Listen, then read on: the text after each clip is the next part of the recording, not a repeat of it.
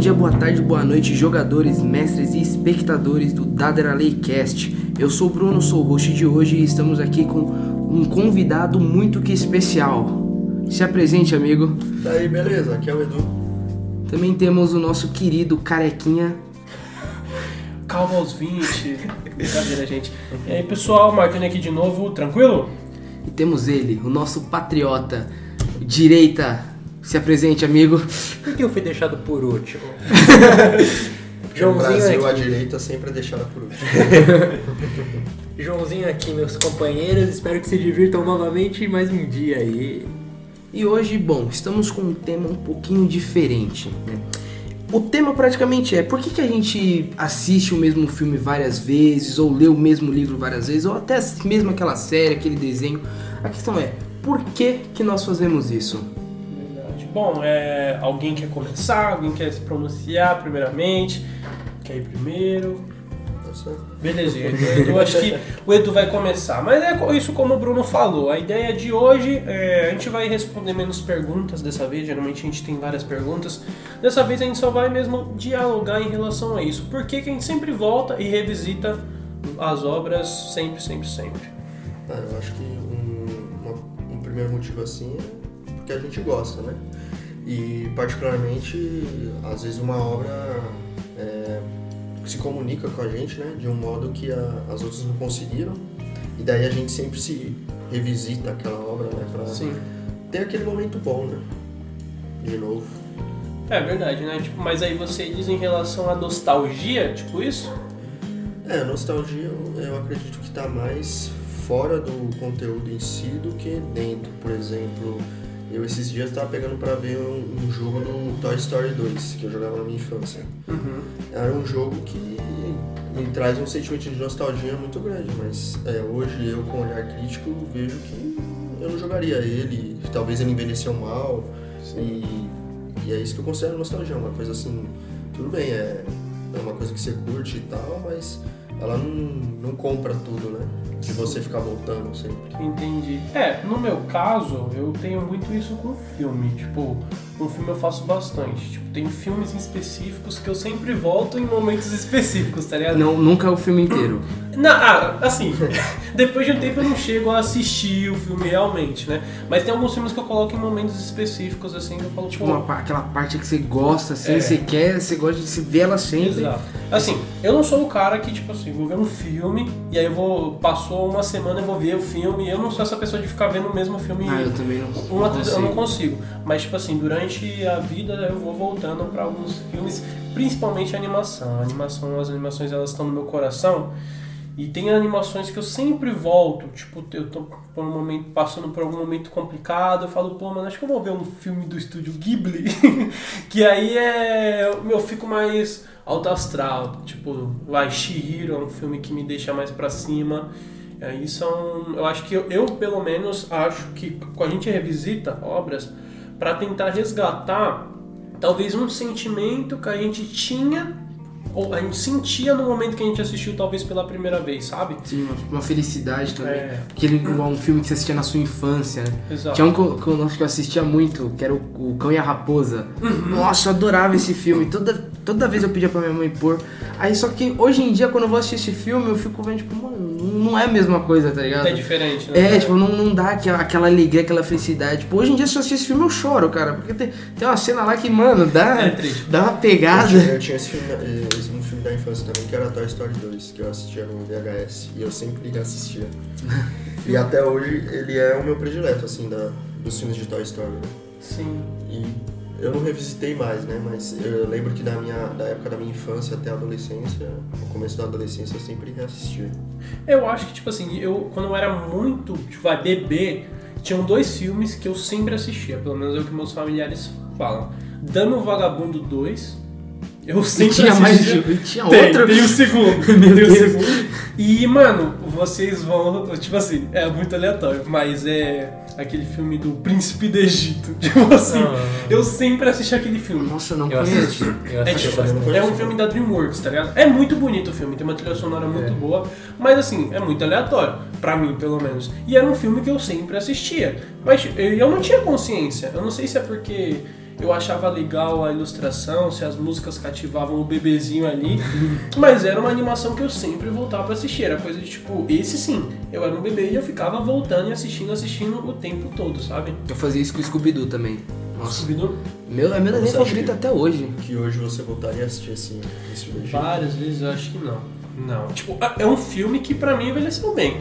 Eu acho que tem uma história muito boa, né? Tipo, é, como eu falei, o contexto todo, ele é, o filme ele é, é incrível. Mas pegar pra assistir de novo ou não, é meio que passou, né? Tipo, eu acho que eu Acho assisti que- muito, né? Acho que seria o quê? Se assistir, tipo, vai, uma vez, hoje, aí daqui a uns 3, 4 meses, você fala, tipo, hum, e se eu assistisse? É. É, tem também, por exemplo, filmes muito anti- antigos que a gente assistiu, daí a gente fica tanto tempo sem assistir que quando você vai assistir de novo, você não lembra e é- parece que é outra experiência. É, aí você vai, aí você percebe tem? coisas novas também, né? Ao mesmo tempo que tem umas lacunas na sua memória, preenchendo o que você lembra, as outras quando você assiste entra de novo. Que nem esses dias eu. Não, faz uns meses já eu assisti Gladiador. Eu lembro que eu assisti na infância quando saiu Sim. e eu não entendia muito bem, mas é, agora que eu, que eu tenho uma maturidade, né, idade, Uhum. daí eu reassisti e eu achei muito bonito. É, até chorei mesmo por conta da, da parte do, do Elísio, né? Que Uhum. ele toca o mato assim, ele volta pra, pra esposa dele. E eu me emocionei com esse filme. E faz, porque esse filme é de 2001 ou 2000. É por Eu assisti em, em 2022, dessa vez pleno, né? Não como uma criança. Uma criança. É, é verdade isso daí que ele falou de filmes, assim.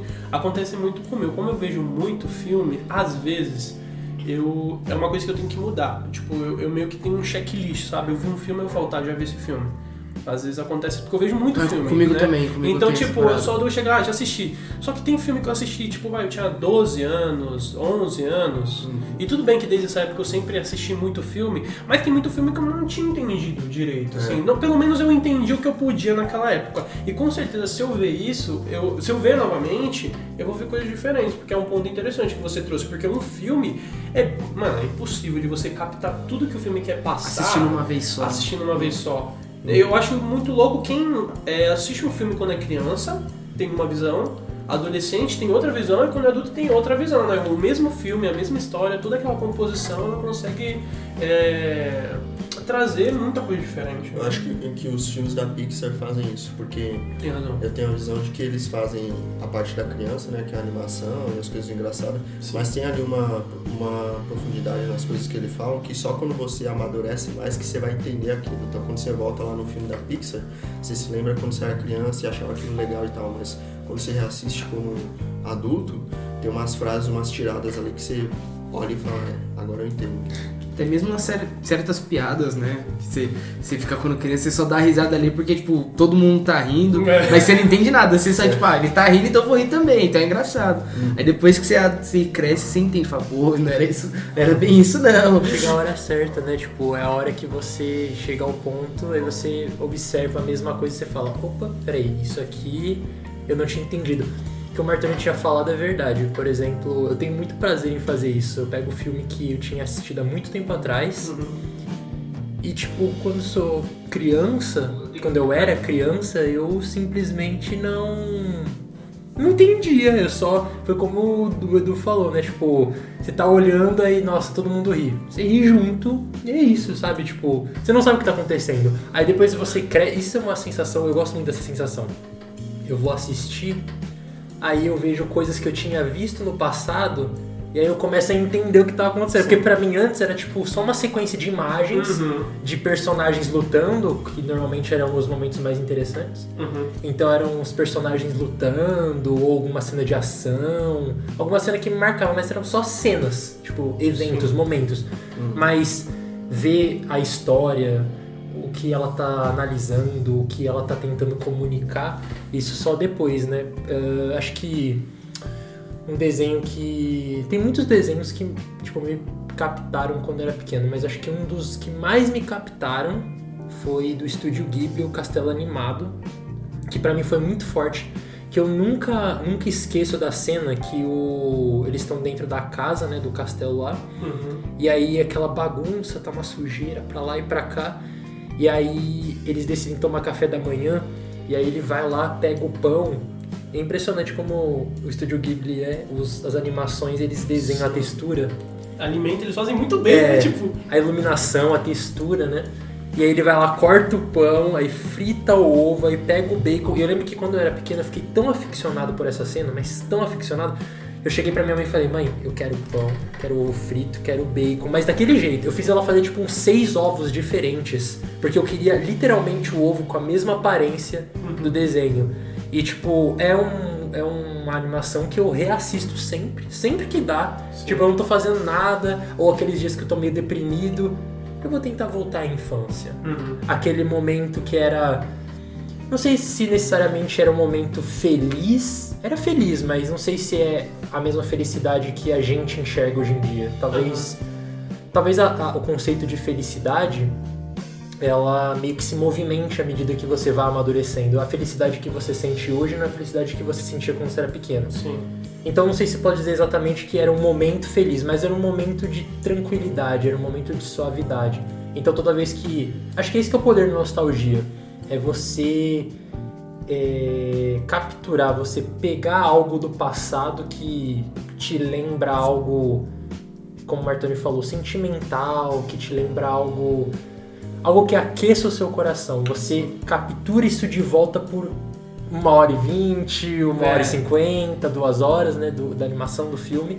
Você consegue sentir aquilo e consegue, sei lá, talvez se reconectar com você. Talvez esse seja o poder da nostalgia, né? Se reconectar com o passado, com o que era feliz, com o que era bom, né? O lance da memória afetiva, né? Tipo, um cheiro te faz lembrar. Mano, tem filme que eu assisto que eu começo a sentir um cheiro que não tem nada a ver com o cheiro de um perfume específico.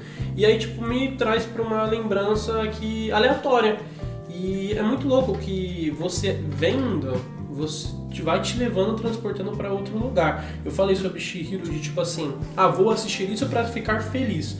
Mas um exemplo que o João passou de, de algum filme assim que te, te leva pra algum lugar, eu, eu assistia muita Disney quando era criança, né? Tipo, como meu pai trabalhava com TV a cabo, a gente tinha Disney, assim, desde pequeno, a gente assistia bastante, eu e meu irmão.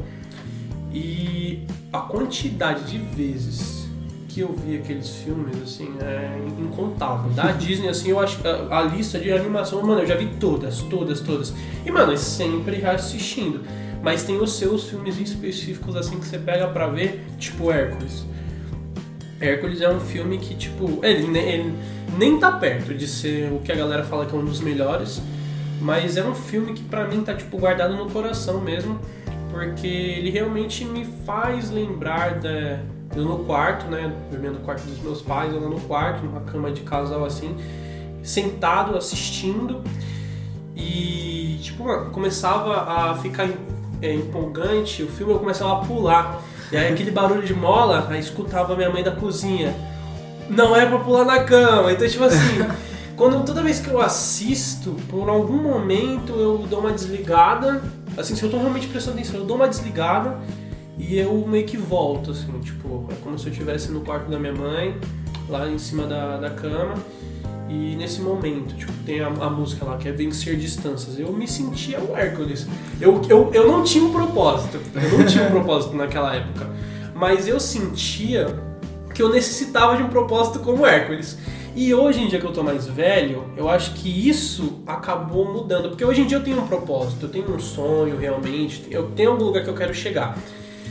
E é muito louco como a música em si, ela que pra mim ela é só uma música bonita, era uma música que eu gostava, com o passar dos anos ela se tornou uma música mais que tocava realmente, sabe? Tipo, é, vencer distâncias, né? Tipo, pra uma criança, o que é vencer uma distância, né? Tipo, é chegar longe. Pra mim era ele chegar pro Monte Olimpo e chegar e falar pro pai dele que era Zeus. Agora, pra mim, eu vejo que talvez é, é o seu sonho. Tipo, às vezes você não tá se contentando com o que você tem ou o que você é, e você quer chegar em algum lugar.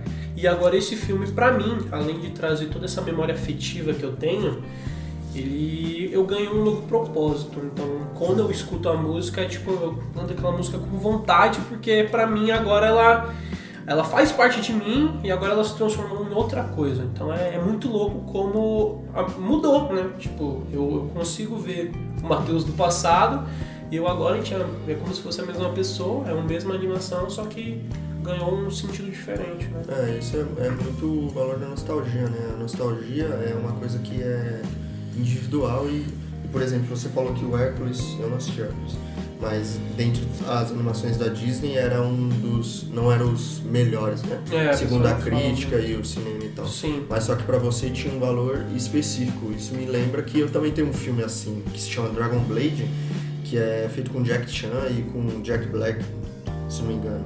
Que é a reunião dos soldados romanos, quando eles vão pra Rota da Seda, e eles chegam lá no, no Império Chinês, e eles têm que ajudar um ao outro a combater o, o general que tá vindo, porque na sucerania um, um garotinho que esse general traz até a China fugindo, ele seria o novo imperador. Porém, o, acho que o outro, o irmão ou o filho, não me recordo agora, não aceita né, essa sucerania.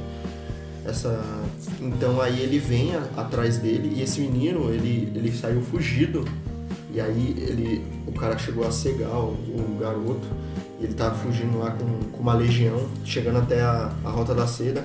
E aí os chineses lá, eles eh, a- abrigam esses, esses romanos e aí eles trocam experiências né, da cultura chinesa com a romana.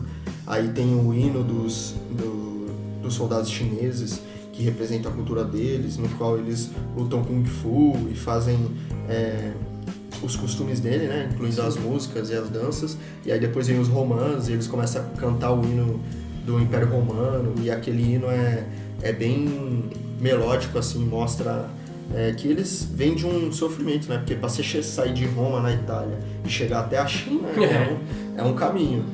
Daí eles chegam lá, eles já estão mortos de sede, de fome, e aí eles cantam com aquela melodia, e aí todo- todos os soldados param e deixam a criança cantar, ela sendo tendo sido cegada, né, pelo, pelo outro parente, e ela cantando com aquela emoção.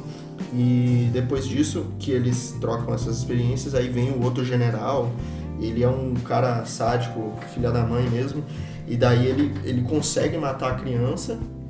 E o romano que estava defendendo essa criança, ele é capturado por esse general.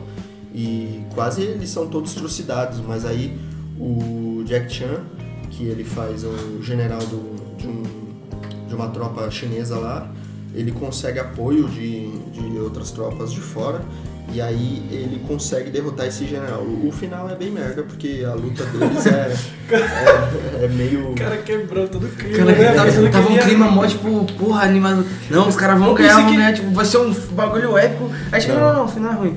O final é ruim porque a luta entre ele e o general é muito ruim e você tá naquele clima, putz, deu tudo errado, é, agora o Jack Chan tá com sangue nos olhos, vai matar o general e, e vai massacrar ele, mas simplesmente é, ele quase perde pro general e é um golpe de sorte que permite que ele ganhe de- o general. E esse filme ele me traz é, fora dos padrões de cinema que ele flopou total, né?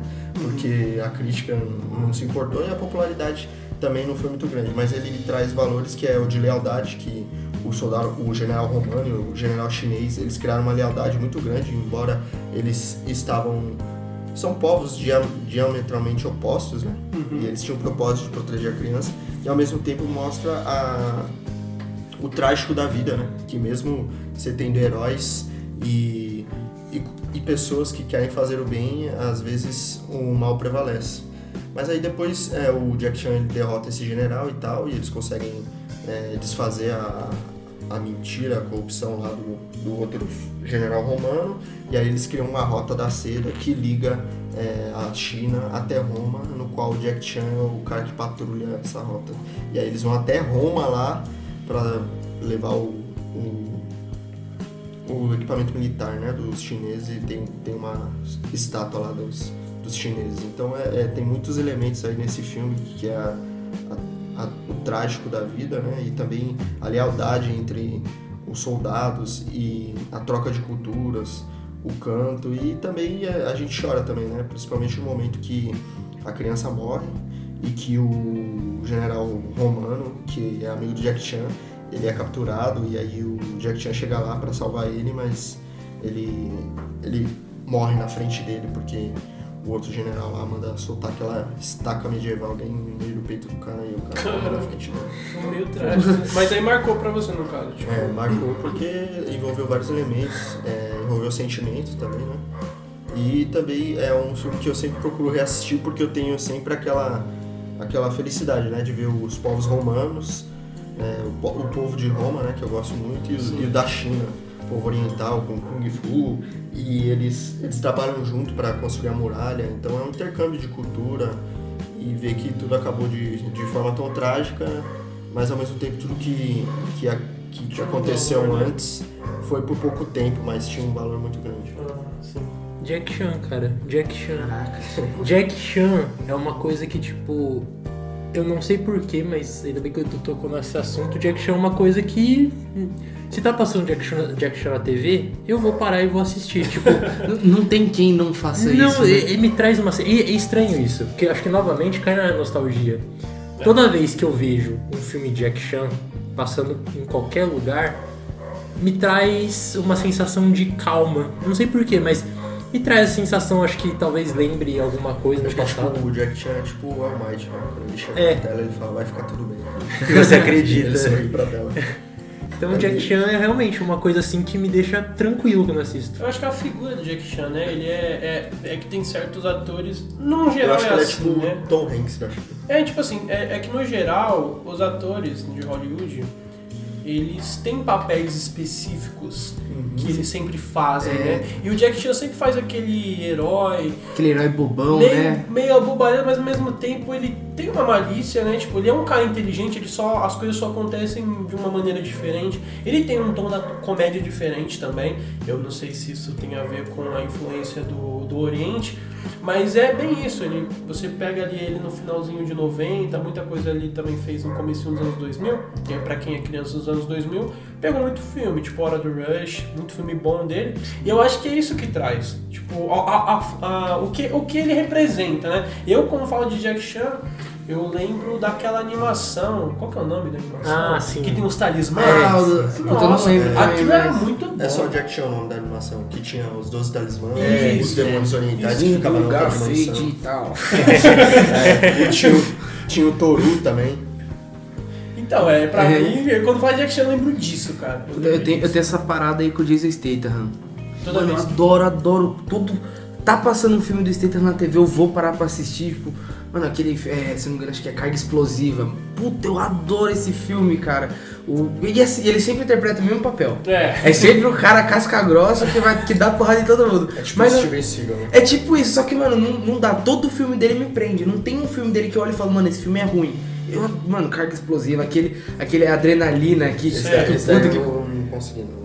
Mano, esse, esse filme é muito bom, cara. Os caras trocam o coração dele por uma bateria. Ele tem, ele tem que estar sempre ali com a adrenalina no corpo, senão o coração dele para e ele morre, mano. O filme é bom demais, É né? uma, uma, uma apelação do caramba, né? Porque que tem uma cena. Tem a cena tem- do campo que- de, de beisebol. Que ele, pra continuar o coração acelerado, ele, ele chama a esposa dele e fala: é aqui, é agora, e vamos ter que fazer, senão eu vou morrer. isso? E eles, estão no meio de um jogo, tá ligado? Tipo, um Ah, estádio lotado, eles caem Eu lá pro meio. vilarejo, né? Não, No não, era- lá, hum. até os vizinhos saem Não, assim. não, era no, era no estádio, acho que era de futebol, futebol ou beisebol.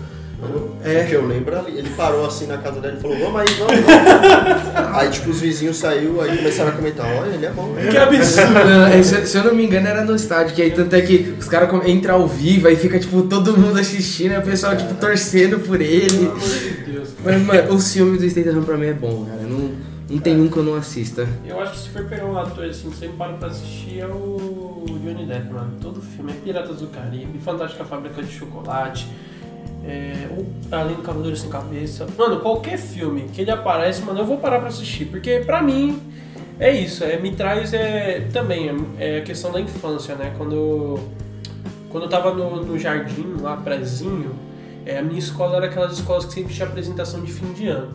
E minha apresentação final foi do Piratas do Caribe. Então eu me sentia o Jack Sparrow. Então ele também me trazia, tipo, mano, se tem Johnny Depp, eu vou assistir. Eu sempre vou assistir, cara. É, é um ator que eu gosto muito de assistir, é o Jet Li. Já te Todo filme dele eu gostava de assistir, porque ele era um herói de artes marciais, né? Mas ele não era que nem o Jack Chan, que era mais relaxadão e e bonachão, que nem o, Bruno falou, assim, meio humorista. Ele não, ele era sério. E quando ele pegava os papéis dele, ele era o cara que, que metia porrada mesmo, não tinha conversa.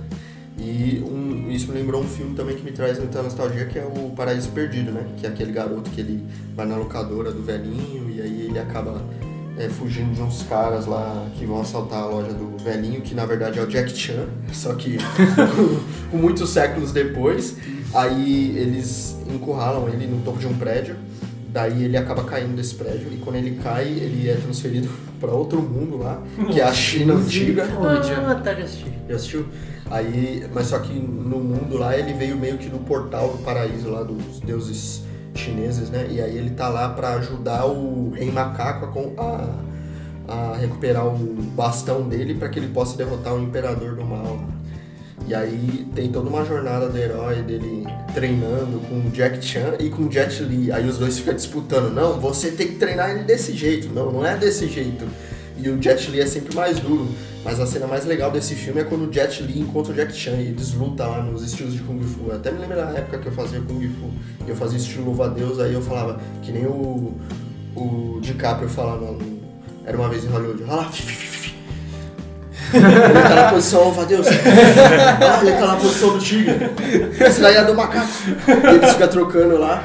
Aí, aí é- essa é a melhor cena do filme, mas também a melhor cena também pra mim é no final, quando tipo, eles falam pra ele, é, você pode ficar aqui nesse paraíso chinês é, com a gente ou você pode voltar pro seu mundo. Você decide, é, tipo, porque tem uma hora que eles ajudam o Rei Macaco, o Rei Macaco derrota o Imperador do Mal e eles sobem lá pro paraíso. Aí os deuses sobem, né? Porque eles estavam em sono profundo, aí eles voltam lá. Aí eles falam, ó, você pode ficar aqui se quiser. Ele fala, não, eu prefiro voltar. Aí comigo eu penso, não, eu não queria voltar, não. Eu queria ficar aqui no, no paraíso chinês treinando Kung Fu, com É. Jet Li, com, com, com Jack Chan e vivendo essa natureza maravilhosa que era a China antiga, né? É um lance meio caverna do dragão, né? Você quer ficar ou você quer, quer Ah, mas Caverna né? do Dragão é, é macabro, né? Não, eu acho Os que paraísos perdidos lá. A caverna do dragão ali não, não é bem um paraíso, não, cara. O paraíso Imagina, cada lá. passo que você dá, alguma coisa tentando te matar. Não, Mas eu digo assim, tipo, sempre tem esses ques- questionamentos, igual Narnia, né? Vai pra casa ou vai ficar, né? Tipo, sempre. Eu sempre fico pensando, depende do lugar. Dependendo É, do de- lugar. depende É, muito. você não quer estar no universo de The Witcher. É, não. É, Agora imagina, você cai, vai, pro universo de. Porra, Jogos Mortais. Sai fora. Cara, Diga- diga só, só se- pega só se eu for o cara que, que vai aplicar o. Os caras é Esse psico- jogo mortal. psicopata. Bicho de sal. sabe?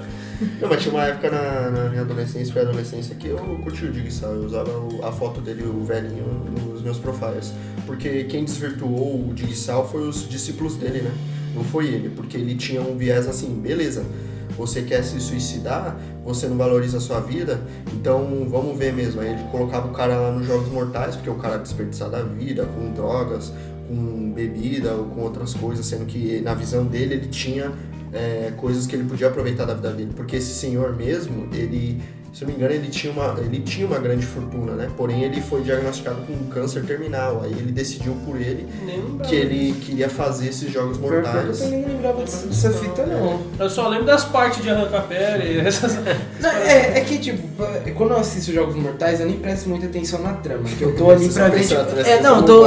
É, exatamente. Mas tem toda uma Quando eu- filosofia de valorizar a vida, de tipo, beleza, você não, você, agora você quer valorizar a sua vida, então você vai ter que sair desse jogo mortal. Que isso, é meio. É, é isso aí, quando eu assisti, eu assistia mais pra, tipo, pra ver o gore ali, tipo, falava, olha lá, otário, olha lá, babá, se for racista, se fudeu.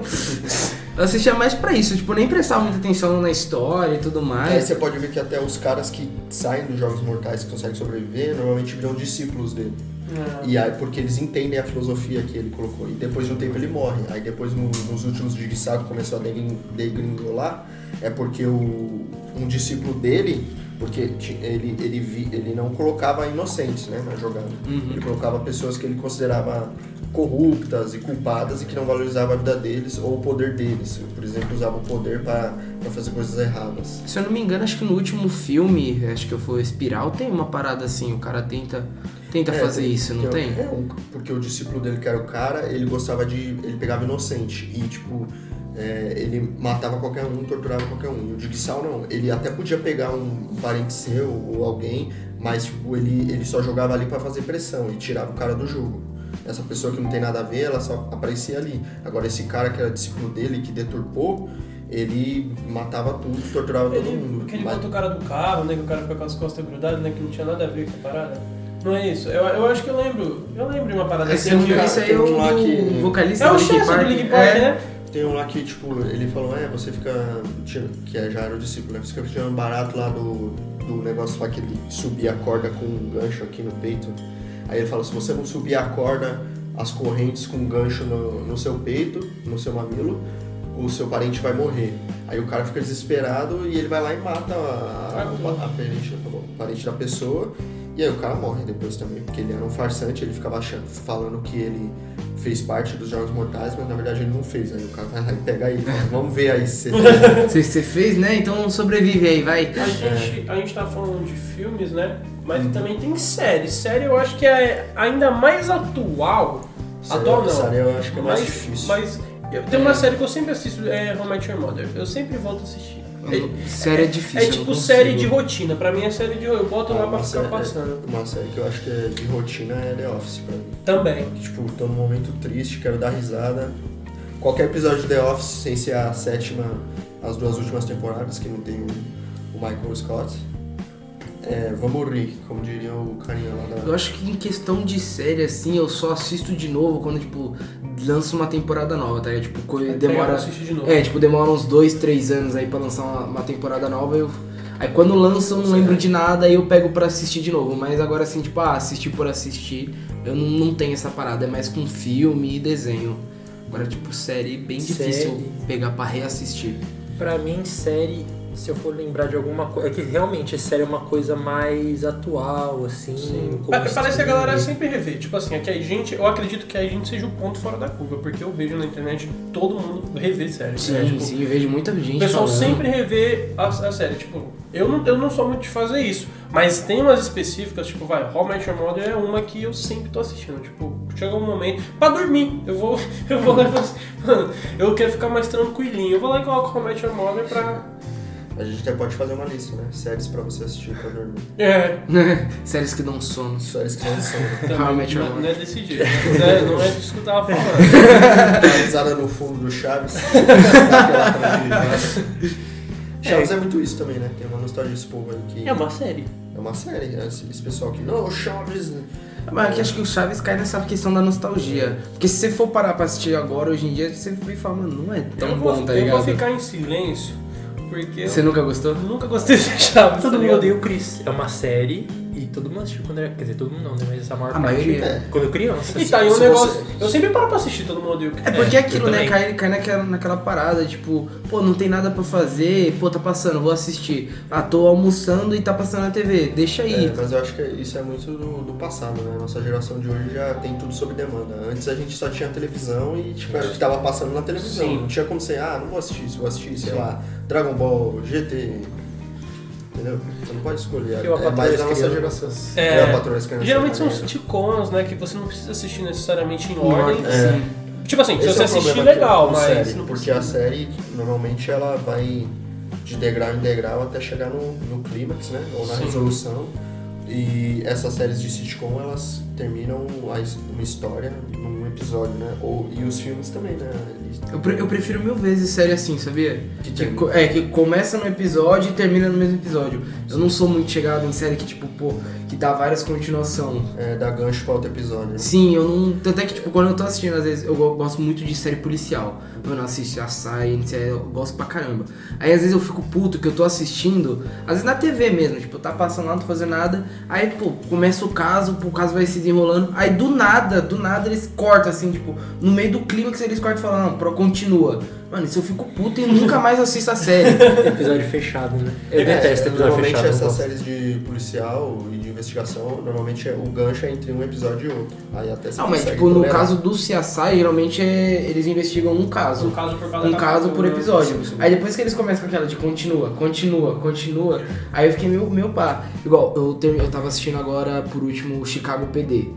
Eu fiquei muito puto, porque pra, às vezes começa em um episódio e termina em outra série. Não é nem na temporada, tipo, começou um episódio no Chicago PD e terminou no Chicago Med.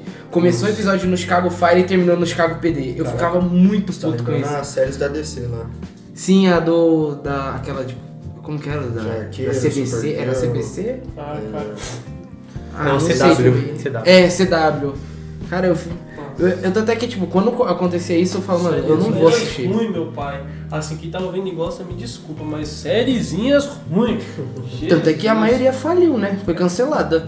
É difícil. É, episódio fechado é uma coisa que de- definitivamente eu não sou Tipo, fã. geralmente, eu, eu, eu sei que em série, como a gente tava falando, eu e Patrulha das Crianças, geralmente tá no final de temporada quando eles vão fazer um episódio especial. É. Que é, um episódio, Uma festa. eles vão pra o Havaí. É. Aí, tipo, eles vão pro pra Havaí. Acapulco. Aí alguém. Guarujá. Aí, tipo, esqueceram alguém na casa. Aí, tipo, no final do episódio. Pô, aí é legal, tem um né, continue. Aí é da hora quando é um episódio especial. Agora quando fica, tipo, muito essa parada de continua. Ficar enrolando, postergando é ruim. É ruim. É. É, normalmente as, as séries é, que se dedicam a fazer um episódio enganchado no outro é esses eventos especiais, né? Sim. Que eu acho que é um mecanismo legal, né? A gente falando sobre série também, tem, eu falei sobre How I Met Your Mother, agora uma série sobre o tema, que eu volto a assistir agora não tem mais na Netflix, mas era Full House. Nossa, falar. Já assistiu Full House? Assisti no SBT. Não, pior que não. Full House, mano, ela é tipo uma série padrão de família feliz, tá ligado? Tipo, ela é um, um pai, um pai jovem assim, ele tem. São três filhas. É, uma, uma mais velha, do meio, e a outra que é, que é bebezinha, tá ligado? E nessa série, ele é o Danny, a esposa dele faleceu. E aí, tipo, ele mora em São Francisco, e aí ele é um pai solteiro, e aí ele chama o melhor amigo dele e o, o irmão da mulher dele, que é o tio das crianças. Cara, E- então tem três nomes. né? São três homens pra cuidar de três meninas, né? Uma, eu não lembro no começo, mas acho que no começo a mina tem tipo 10 anos, a outra tem 8 e a outra tem tipo 4, sabe? Tipo 3, assim, bebezinha Tipo mesmo. aquela série 3 é demais. É isso, 3 é demais. Essa é a série. Mas exatamente, 3 é demais, essa é a série. Essa é a série. É que é o Full House. Não, mas é porque eu lembrava que era, ele cuidava só do, do filho, né? Eu não lembrava que tinha três garotas pra eles cuidarem. São, são três garotas, e são, os- são o, o Danny, eu esqueci o nome do loiro, É. o Jesse, aí tem a DJ, a Stephanie e a Michelle. E aí, tipo, eu. Essa série, a, o SBT, ele é muito responsável por muitas séries, assim, sitcoms, que eu vi pelo menos. Eles trouxeram muitas sitcoms legais, o Maluco no Pedaço e tudo mais. Mas Full House em específico, Ah, é 3 é demais. Isso. Ah, não, conheço. É que, pô, fala o nome Bobinho. gringo, tá ligado? é que eu, a última vez É que que eu eu, não, eu tive que pesquisar pra ver que A última era. vez que eu assisti, eu assisti no Netflix. É porque eu né? pensei Netflix assim, mano, essa, essa série no nome tá esquisita. Aí eu pesquisei aqui eu vi, pô, 3 é. Não, Sim, essa eu é conheço, demais. conheço. É que no SBT fala muito 3 é demais, agora pelo Netflix é Full House. E aí, tipo, é uma série em específico que, tipo, eu assisti muito. E é muito grande a temporada. É muito, Uhum. são várias temporadas. Normalmente essas séries de sitcom, que tem família, que tem vários núcleos, é gigantesco. Tipo, Sim, você vê a criança crescendo. Tipo, no final a menina tá no ensino médio.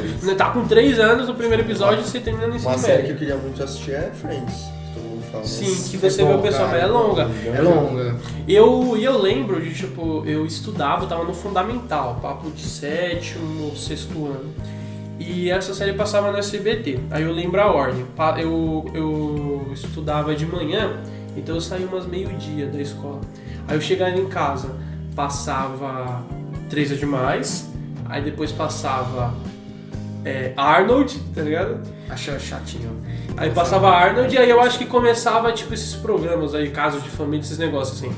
E aí, tipo, Barracos de me família. lembrava, tipo, quando eu. Sempre quando eu volto a assistir também me lembra desse, daí meio dessa sensação, tipo, cheguei da escola, tô livre, sabe? É um- é lance. Chega cansado da escola, É. né? E você se joga no sofá. E tipo, chegava, dava. eu, Tipo, eu chegava, aí passava dois episódios assim, e aí é, um- é uma série que sempre me, lem- me lembra disso. Tipo, eu, e eu peguei pra assistir, eu terminei, né, a série, e é uma série que também me, me, me traz lembranças. Assim. Daquela felicidadezinha, né? É uma série que você fala, pô, mano, eu vou assistir aqui pra ficar, sabe, Suave. suave, Pra ficar, pra ficar tranquilo, porque, pô, assistir antes de dormir, É muito né? bonitinha, a série é muito bonitinha. É, mano, é bem, é bem legalzinho mesmo. Cara, o SBT ele é uma máquina de nostalgia. É, Isso é verdade. é verdade. Cara, principalmente, tipo assim, realmente, o SBT, pelo menos, né, acho que pra vocês também, mas pra mim, principalmente, ele introduziu esse mundo de séries. Sim. Maluco no Pedaço, as visões da Raven. Sim. Eu apatrei as crianças. Eu Patroa as Crianças. né? Sim. E é impressionante porque a hora que você tá falando do SBT, eu não consigo né, desassociar. Que era sempre. Eu nunca vou desassociar isso, acho que na minha cabeça, cara. Que era sempre eu. eh, por exemplo, a gente ia. Às vezes eu tinha. Às vezes era período da manhã que eu estudava, às vezes período da tarde. Sim. Então variava, né? Puxa, você tinha, tinha essa parada nessa escola? É, tinha, às vezes tinha, às vezes eu estudava à tarde, às vezes eu estudava de Que manhã. brisa. É. Mas Ele devia mudar de Novidade. escola, né? É, novidade. Tem mudando de escola, no caso. Não, tipo, era Na- o- na- realmente, na tipo, mesma por exemplo, escola? da primeira série, era Ah, de manhã. Ah, tá, pô. pe- Pensei que era tipo na Todo segunda mês. de manhã, terça-feira à tarde. Não, Agosto a gente estuda de manhã. De- Ah, não, mas pô, agora, agora você explicou, velho. Do jeito que você falou, parecia tipo a segunda manhã, terça tarde. Pô, Não, era assim mudança de- também, também comigo era assim. No primeiro ano eu tava de manhã, no segundo eu tava tarde. Sim, e aí variava, né? Tipo, a como eu- observava o SBT. Eu lembro que, por exemplo, quando eu estudava de manhã, eu perdi os desenhos da manhã. Mas eu chegava à tarde no meio-dia ali, aí eu já pegava o Super Choque. Aí vinha o Super Choque, os X-Men ali, Evolution, né? Com um cheirinho de almoço. Liga da Justiça. Liga da Justiça, bem no finalzinho. Aí depois mudava, vinha as séries. Aí normalmente era duas ou acho que é duas séries que eles passavam, mas sempre variava. Às vezes era Full House, às vezes era Visões da Raven. me passava bastante. Às vezes era. Tinha o Corey na Casa Branca, tá ligado? Que é, que é meio esquecido. Que é meio esquecido. Esquecível. Esqueci, meio não, é esquecível. Corre, corre. Vi isso aí. Ainda bem. Ainda bem, que Não era, era ruim. Não é tão bom, né? Tomar um É- spin-off. É spin-off. É, tipo, pra, é, pra- que fede a lavagem de dinheiro. o cara fez pra, pra lavar dinheiro. É, acho que é, quando vocês estavam assistindo série SBT, eu tava na, na Record ou na, Que? na Rede TV assistindo Pokémon, É, é, tinha. Super 11. Eu não, eu Não, então, Eu não assistia então. muito, não. Vinha, então, vinha o. Também tinha a famosa TV Globinho. Então, acabava a série, aí depois eu ia pro casa de família. Aí ficava lá tarde, assistia em casa de família. Você assistia Casa de Família. Assistia. Me desculpa, mas eu assistia, cara. Eu sou um Eu também. brasileiro Eu, velho. eu de gostava, eu gostava de ver os barracos. Eu, eu trocava, mano. Tinha uma coisa. vez, uma época, que era um- uma mulher que ela era juíza. Não sei se vocês pegaram essa época. Ela era juíza e ela, tipo, julgava uns casos. Ah, sim, sim. E aí, tipo, Oxi. tinha uma abertura Tinha. muito bizarra. Tinha. Era, mano, era uma, era uma. Não é uma série, né? Mas era uma juíza. Que aí, tipo. Show. É uma juíza que viu uns casos absurdos, tipo, você não cuida do seu filho, tá ligado? E aí, tipo, tinha todo um. Caralho. É, teve até O SBT, Era, era, gringo, era gringo ou brasileiro? Era tipo espanhola, mexicana, o negócio ah, tava lá. típico do SBT, tipo. Teve até uma época que, tipo, no começo do caso de família, tinha uma moça que ela era mais moderada e ela evitava conflito e, e barraco na televisão. Mas aí o Silvio Santos não gostou. e demitiu Lógico, ela não dá audiência, não dá audiência. O brasileiro sempre quer ir no barraquinho. O que o João falou é verdade, de série assim e de períodos. Eu peguei muito o SBT em, em desenhos. Passa, eu lembro da época, ó. Teve uma época que passava assim, era. One Piece. Passava a Liga da Justiça. Eu chegava sempre a abertura final. é linda, mano. Aquele 3Dzão de 2000. É, hoje, eu, hoje eu quero um dia pegar pra assistir do início ao fim. Liga É, da Justiça, vale Liga muito da a pena. Justiça. Eu, eu acho que eu não, que eu não, eu não faria isso porque eu tenho medo de, tipo, estragar, entre aspas, assim. Não, Tipo, mas eu, não antigamente não, assistia. porque Dizem que é bem fechadinho. Não, não, a questão é, tipo, Tem o que eu nem assisti eu achava muito bom, assim. Aí eu tenho medo de assistir hoje em dia e achar uma merda, tá ligado? e eu acabar com aquela ainda sensação. acho que é melhor do que a- as séries da DC aí que. É, não, Ah, não, essa eu nem assisto. É. Não, não, essa aí eu passo bem longe. Então, Assisti só a primeira temporada Tem de as Flash. animações, né, da DC. Não, mas a- as animações Então, amassam. é isso que eu tô falando. A ordem que eu pe- que pegava era Liga da Justiça, aí vinha Super Choque, aí era X-Men, aí passava Naruto, e aí passava One Piece, mano. Chegou a passar One Piece. É, eu lembro. Passava Naruto, cara. Naruto eu odiava. E era a abertura do Naruto nos Estados Unidos, que aí, tipo, era uma abertura, tipo, É. uma música totalmente diferente, rock, assim. Era- Ai, ai, Uri. Você sai, garoto! Essa daí era a? Então, e aí, tipo, sempre passava nessa ordem, e é justamente o que o João falou, aquele cheirinho de almoço, um cheirinho Mas de vocês almoço. estão esquecendo de um clássico que se chama Ben 10. Mano, Bem 10, claro. 10, Bem 10. Ben 10 passava um pouco antes de Liga da Justiça, eu lembro. Nossa, eu ficava felizão assistindo E Ben 10 é muito bom. Ainda é muito bom. Aí- É. Não, eu, tô, é eu acho que não. Eu As toquei no- TBO. É, não, eu toquei TBO e eu fui assistir o Ben Não, 10 tô falando das novas, Ah, as não, novas. os clássicos. Não, as a novas clássico, mano, as- até O a supremacia alienígena ali, a segunda. Olha essa discussão. Quando ele, come, quando ele começa, tipo assim, quando ele tá adolescente, a primeira parte é. Especialista em Minecraft. Eu só gosto do Ah, clássico. melhor que. Eu só gosto do clássico. Que eu fui assistir porque eu toquei TBO e Ben 10 ainda é bom. Não, sim, isso é verdade. Eu, eu, eu faço isso direto. Esse é um que eu sempre tô voltando. Não gosto. Não peguei. Não gosto de Eu Yu-Gi-Oh! assistia Yu-Gi-Oh! GX lá na, na Rede TV. Vocês chegaram a pegar o Jetix? Jetix. Jetix. Eu não tinha TV a cabo, mas... É, Jetix é que era TV a cabo. Era- era- Puta, era que era um robozinho. É o antigo Disney XD. Era tipo um robozinho. Ah, eu sei qual que é. que sei, ele, sei. ele tinha tipo uma. um- É tipo que era um o xizinho, não era? estudo da cultura, só que... Isso. Era tipo um- era um canal a cabo que se chamava Jetix e ele passava tipo todos os desenhos da Disney XD, tipo, e passava outro, tipo Power Rangers, Puka, tinha um Conan também, tipo, passava muita coisa. Sim. E é um negócio meio esquecido que a galera não conhece. era né? maneiro, porque porque ele eram uns episódios ele bem curtinhos. Sim. É. É, eram uns curta-metragens que Eu passavam. lembro de um. De uma, não era um episódio de Puka, era tipo uma, uma propaganda, que era um, um negócio meio dark. Era numa casa, era meio.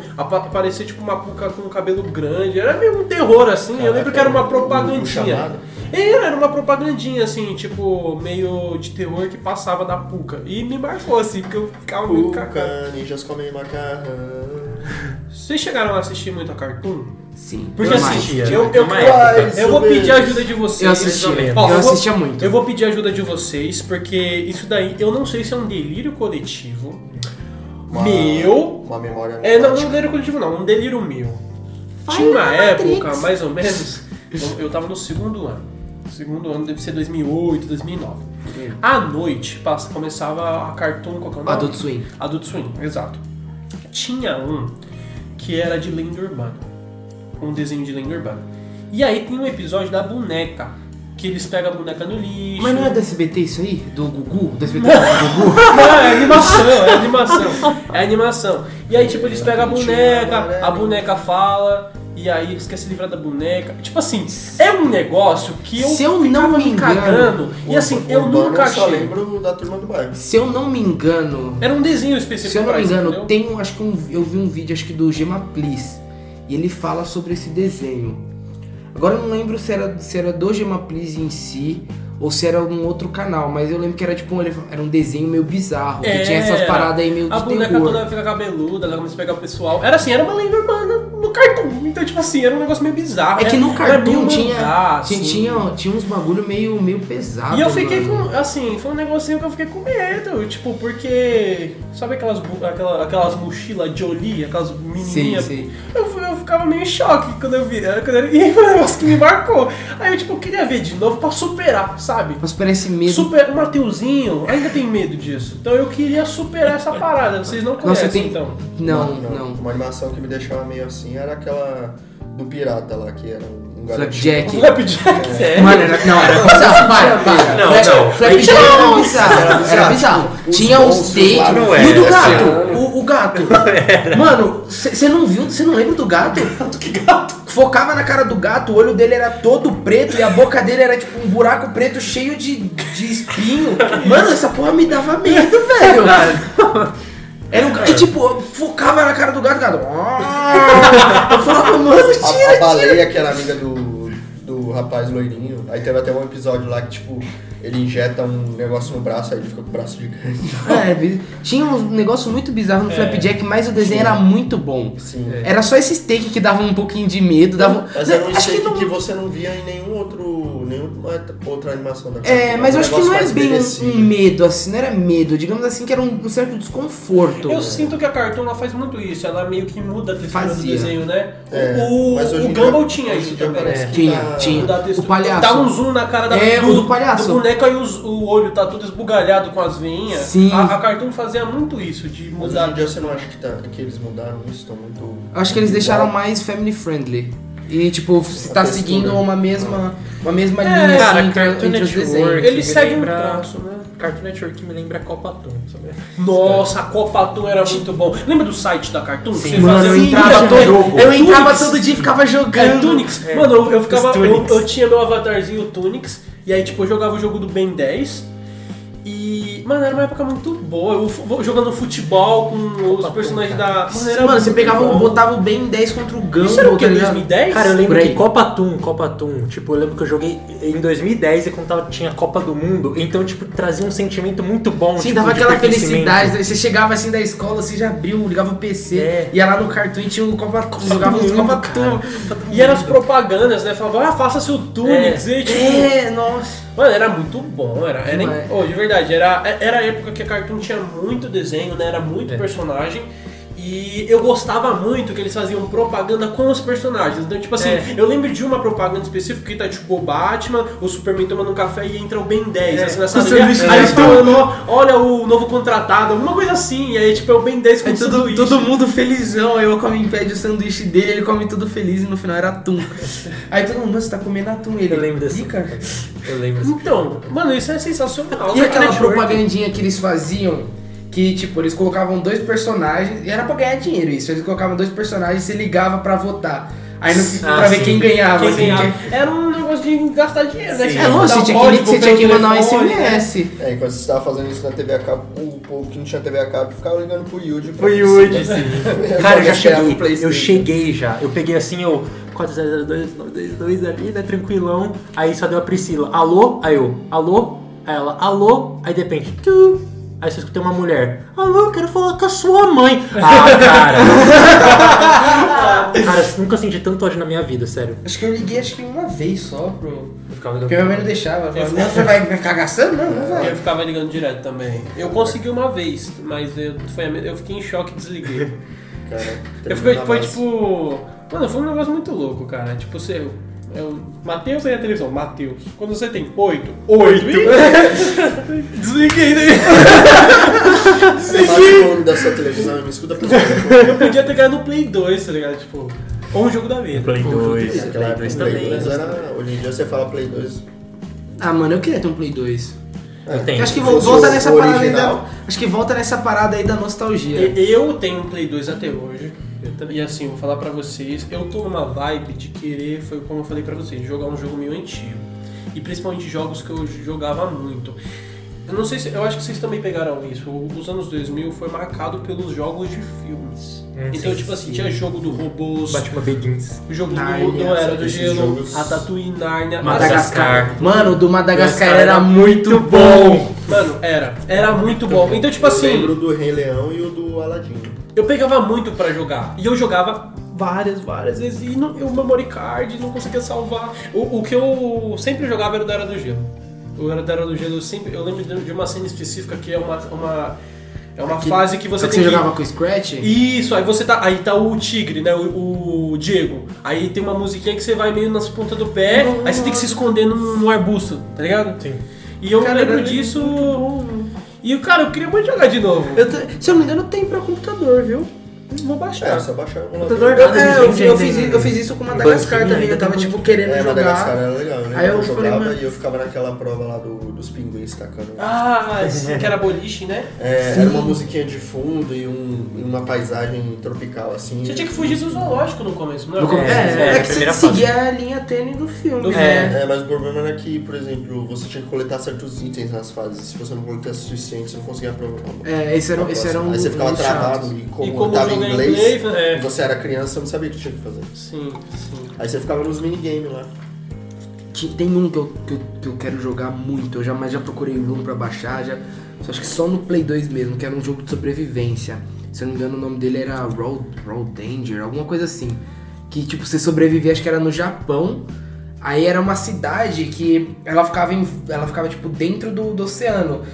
Acho que, era, acho que era isso. E tinha tipo umas barragens que não deixavam a água passar. Aí tipo, teve um dia que deu um problema e a barragem começou a, CD. a ceder.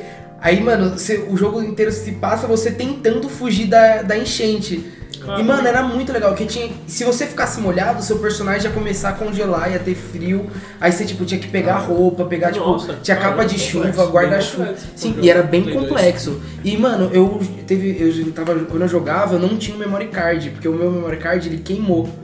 Aí eu falei, eu comecei a jogar tipo de manhãzinha, aí eu fui até a noite, aí eu falei, pô, cheguei no final. Não- mas na hora que eu cheguei no final tinha uma outra campanha, que você jogava com outro personagem que você encontrava durante a primeira campanha.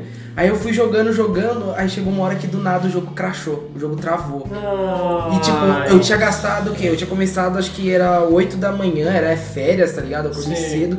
E eu fui parar, era 10 e meia da noite. Então imagina o tanto que eu perdi.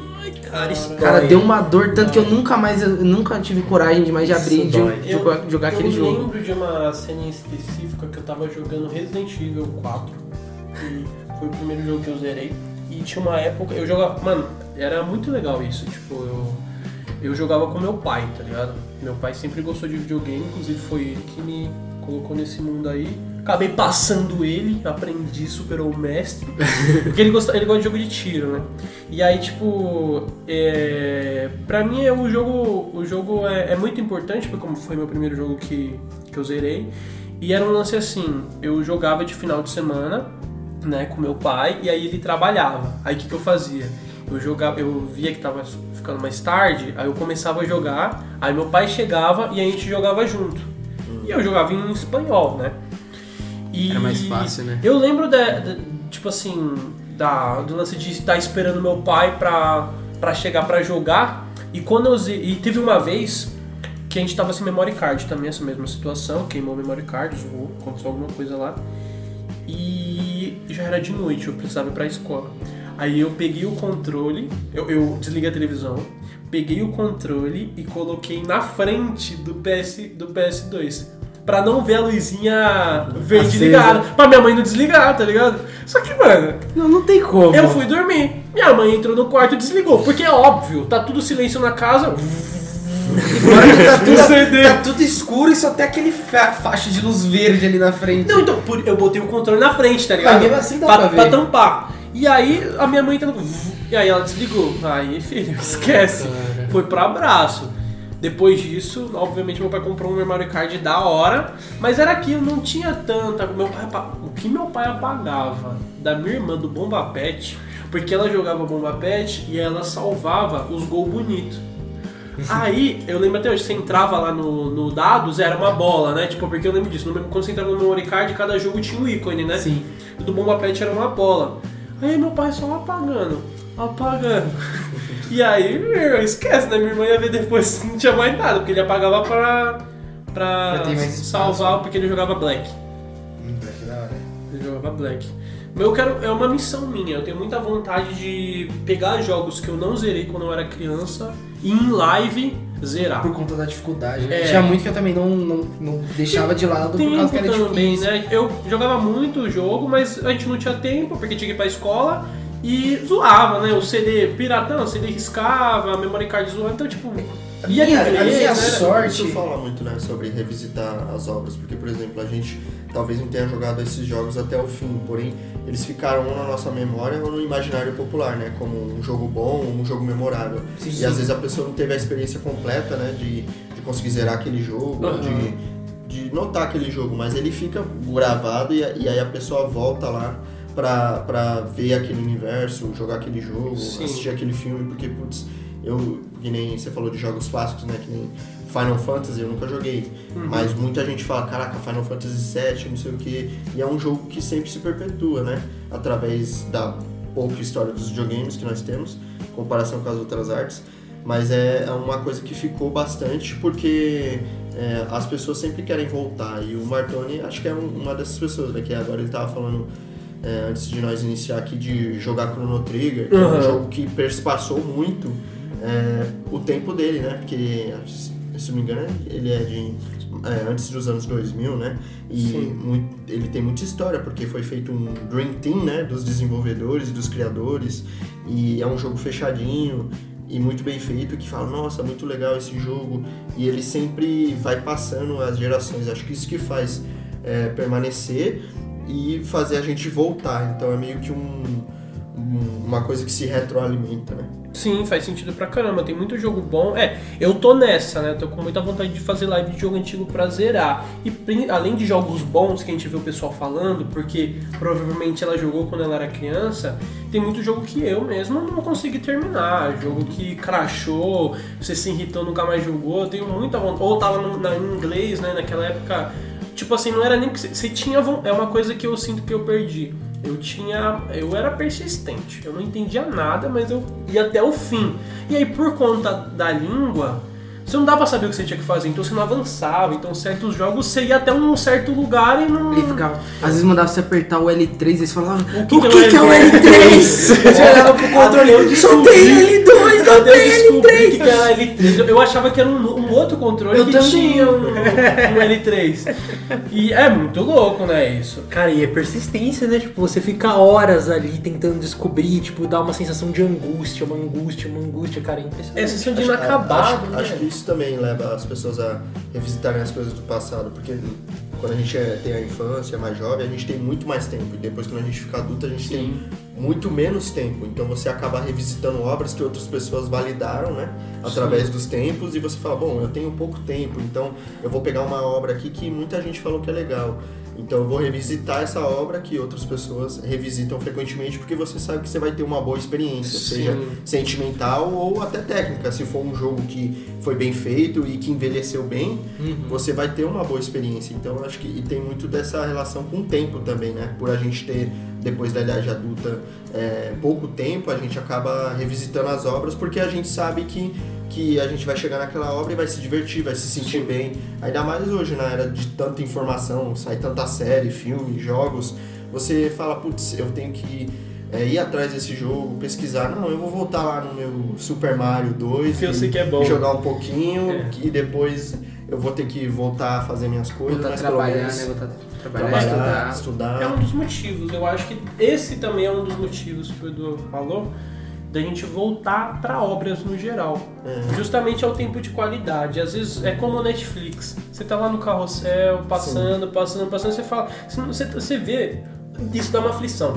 Tipo assim, já tá de noite. É umas 8, 9 horas. Geralmente quem dorme cedo, pô, umas 11 horas já, já tem que estar. Já tá tarde, Já já. tá tarde. Madrugada. Então você já tá 8 horas, mas você quer ver alguma coisa. Aí você tá no carrossel, passou meia hora e você não achou nada. Aí você você fala, ah, esse filme é bom, mas não é tão bom pra eu ficar me dedicando todo esse Exato. tempo. Vou ver se eu acho outro que é bom mesmo. E você não acha. Aí o que, que você faz? Você volta porque você sempre assiste. É. Então, tipo assim, também é questão de tempo de qualidade. Você gastar o seu tempo com algo que você sabe que, tipo. Sabe que, Vai sabe te que é bom, satisfazer, né? Sabe que é bom e você gosta. Exato. Melhor do que se tipo, você, você chegou cansado, você tem que dormir, que no outro dia você vai acordar cedo pra ir trabalhar. Aí você se arrisca a assistir um filme, aí você começa a assistir, aí você fala, mano, esse filme tá muito ruim. Mas aí você fica naquela persistência, fala, não, vou ver se melhora. Aí quando vai ver, tipo, já é quase 11 e meia, aí você fala, mano, esse filme é uma bosta. Aí você fica pensando, puxa, eu podia ter feito tantas outras coisas. É, aí você Essa fica assim, é você fica assim, aquilo ali naquela batendo na cabeça, fala, mano, Muito ruim. se eu não tivesse assistindo essa merda, eu podia ter, ter feito alguma coisa, ter assistido um filme bom que eu, que eu já conheço. Por- é por isso que surge a, a crítica, né? E o pessoal que acaba é, consumindo todo tipo de conteúdo pra te passar uma palhinha, né? Tipo, esses É. críticos de cinema que dão crítica do filme ou do jogo, pra que você chegue lá. É, mesmo, é meio que um tester, né? O cara testa e fala, ó, esse jogo é bom, ou esse filme é bom, ele tem isso, tem isso, aí você fala, hum, baseando nesses aspectos aqui, eu acho que eu vou gostar. Então eu vou investir meu dinheiro e meu tempo, né? Que no caso do cinema ou nos jogos, comprando um jogo, pra você chegar lá e ter uma boa experiência, né? Porque o tempo hoje é mais escasso e a gente quer ter uma boa experiência, um bom tempo, então você acaba é, indo nessas obras. E tanto é que esse negócio de voltar sempre aos clássicos e ao que você considera bom até fez surgir um novo mercado, que é os de crítico que fala, não, É. esse filme lá do passado ele é preto e branco, mas ele é muito bom. Se você assistir lá, você vai se divertir. Já pode Tipo- trabalhar tipo o nisso, né, filme- Bertone? tipo o filme do Akira Kurosawa. É, eu assisti esse Não filme. conheço. Eu assisti esse filme aí. Cê- aí você fala, putz, tô Os sem caras me nada pra, pra assistir, tô, tô numa vibe de samurai, igual nós, nós estávamos Nós estávamos, de Cinco é. Anéis. Ah, que filme que tem bom? Ah, tem um filme lá do passado. Putz, um filme velho, será que vai dar certo? Aí você. Aí Não, você, vê, é você vê a duração, né? Tipo, por 4 horas, Quatro 2, horas, 3 mas horas. aí você, você olha o crítico lá falando, não, esse filme de samurai É. é, Akira Kurosawa. Aí você fala, não, tá, Não, vou, vou dar uma chance. Vou dar uma chance. Aí você chega lá e aí dá certo. É, eu acho que é muito do meio que você vai, né? Tipo, a gente tá falando isso, mas não vai no Rotten Tomatoes, não, tá? Pelo Não. amor de Deus, não, não faça, não faça IA isso, como o rei do Kuduro fala, não faça IA isso. Vai no. é, tipo, IMDB? o MDB é melhor, né? Não é o ideal, mas já é melhor do que o Rotten Tomatoes. O ruim é que tem muita gente, tipo, dá nota ruim pro filme por simplesmente não gostar de um ator que tá nele ou de um diretor. O problema nem é a, a- é, Não, eu a acho que crítica negativa, que o problema é é a minoria. crítica positiva. Exato. Não, mas e- e nisso às vezes influencia bastante. Se não agora eu não, não tenho aqui em mente um filme que o pe- o pessoal foi massacrado pela crítica, mas o pessoal, mas o filme era muito bom. Eu acho que o problema é o contrário. Quando eu acho que o problema é quando a crítica ela é muito positiva. Vou dar um exemplo. Qualquer filme da Marvel, ele vai estar com uma crítica positiva. Isso é verdade. Qualquer filme da Marvel. Não é porque ele é bom em Crítica qualidade popular ou de crítico de cinema? popular. Nesses sites que eles deixam em aberto. Por quê? Porque muita gente assiste. Então não é equilibrada o voto. Muita gente vai votar. Porque quem gosta da Marvel vai lá e vota positivo e, e curte. O negócio tá no mainstream. Agora, quem, não- quem foi no cinema e não gostou, você acha que o cara vai lá no Rotten Tomatoes colocar não gostei? Tipo, não vai, né? Então É, só se for algum motivo externo, que nem o Bruno falou, não gostar Sim. de um ator, ou- Exato, ou de alguma exato. coisa que aconteceu. Então cuidado. Tipo o Capitão forem. Marvel lá, que os caras jogaram a crítica lá pra baixo, porque ela tinha um... Da Brie Larson. um- É, a Brie Larson, porque ela, como pessoa, não como atriz, era bem arrogante, né? E aí o pessoal a- acabou achando que a Marvel tava forçando o feminismo Você dela não e quer dar coisas. personagem, né? Tipo, A própria Carol Danvers. É, É. Carol, não sei, não lembro. Sim. é, é uma Mas é que porque, assim. é também porque ela pegou o papel em cima, né?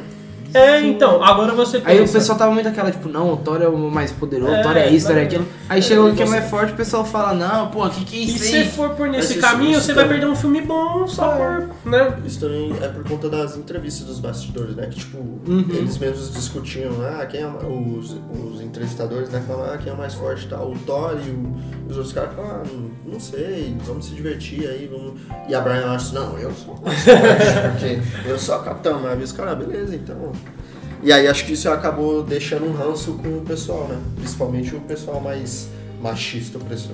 É, Os e, nerdola, né? E aí acaba- Fala em português, fala os nerdola. e aí acaba né, que a- na avaliação você não consegue ter uma. É que assim, nenhuma avaliação ela vai servir 100% pra você, porque às vezes você pode ir lá e ter uma experiência totalmente diferente, né? É. É, possível, Quem né? gosta daqueles filmes slasher? Tipo, geralmente é muito massacrado em crítica, mas esse É. filme é bom. Mas tem gente. É exato, tem gente que, que Uma gosta bastante. Serra Elétrica. É, é tipo uma saga da Serra Elétrica, Sexta-feira Tem gente que 13. curte, é. o pessoal É. fala, a crítica fala que o filme é horrível, mas você assiste Sim, porque você gosta. É, Você se eles são os diverte. filmes que, é, se não me engano, eles, eles trouxeram muita, muito avanço né, pra área do cinema, Sim, terror. sim, Foram graças isso a eles que a gente tem várias outras tecnologias em outros filmes. Eu gosto de filme trash, assim, de filmes de terror, eu não, eu não sou muito fã desses filmes. Eu não sou muito fã do gênero de terror em si. Uma trecheira violenta. É, Agora, é- o- os trash eu gosto. Tipo assim, de filmes de terror, o meu favorito é Hora do Pesadelo 3, Dream Warriors, mano, os Guerreiros do Sonho. Pra mim, esse filme é bom, cara. é, É, bom demais. bom, cara. Os caras, do nada, eles vão lá, todo mundo é meio que... Vão Todo entra, mundo entra numa morrendo hipnose.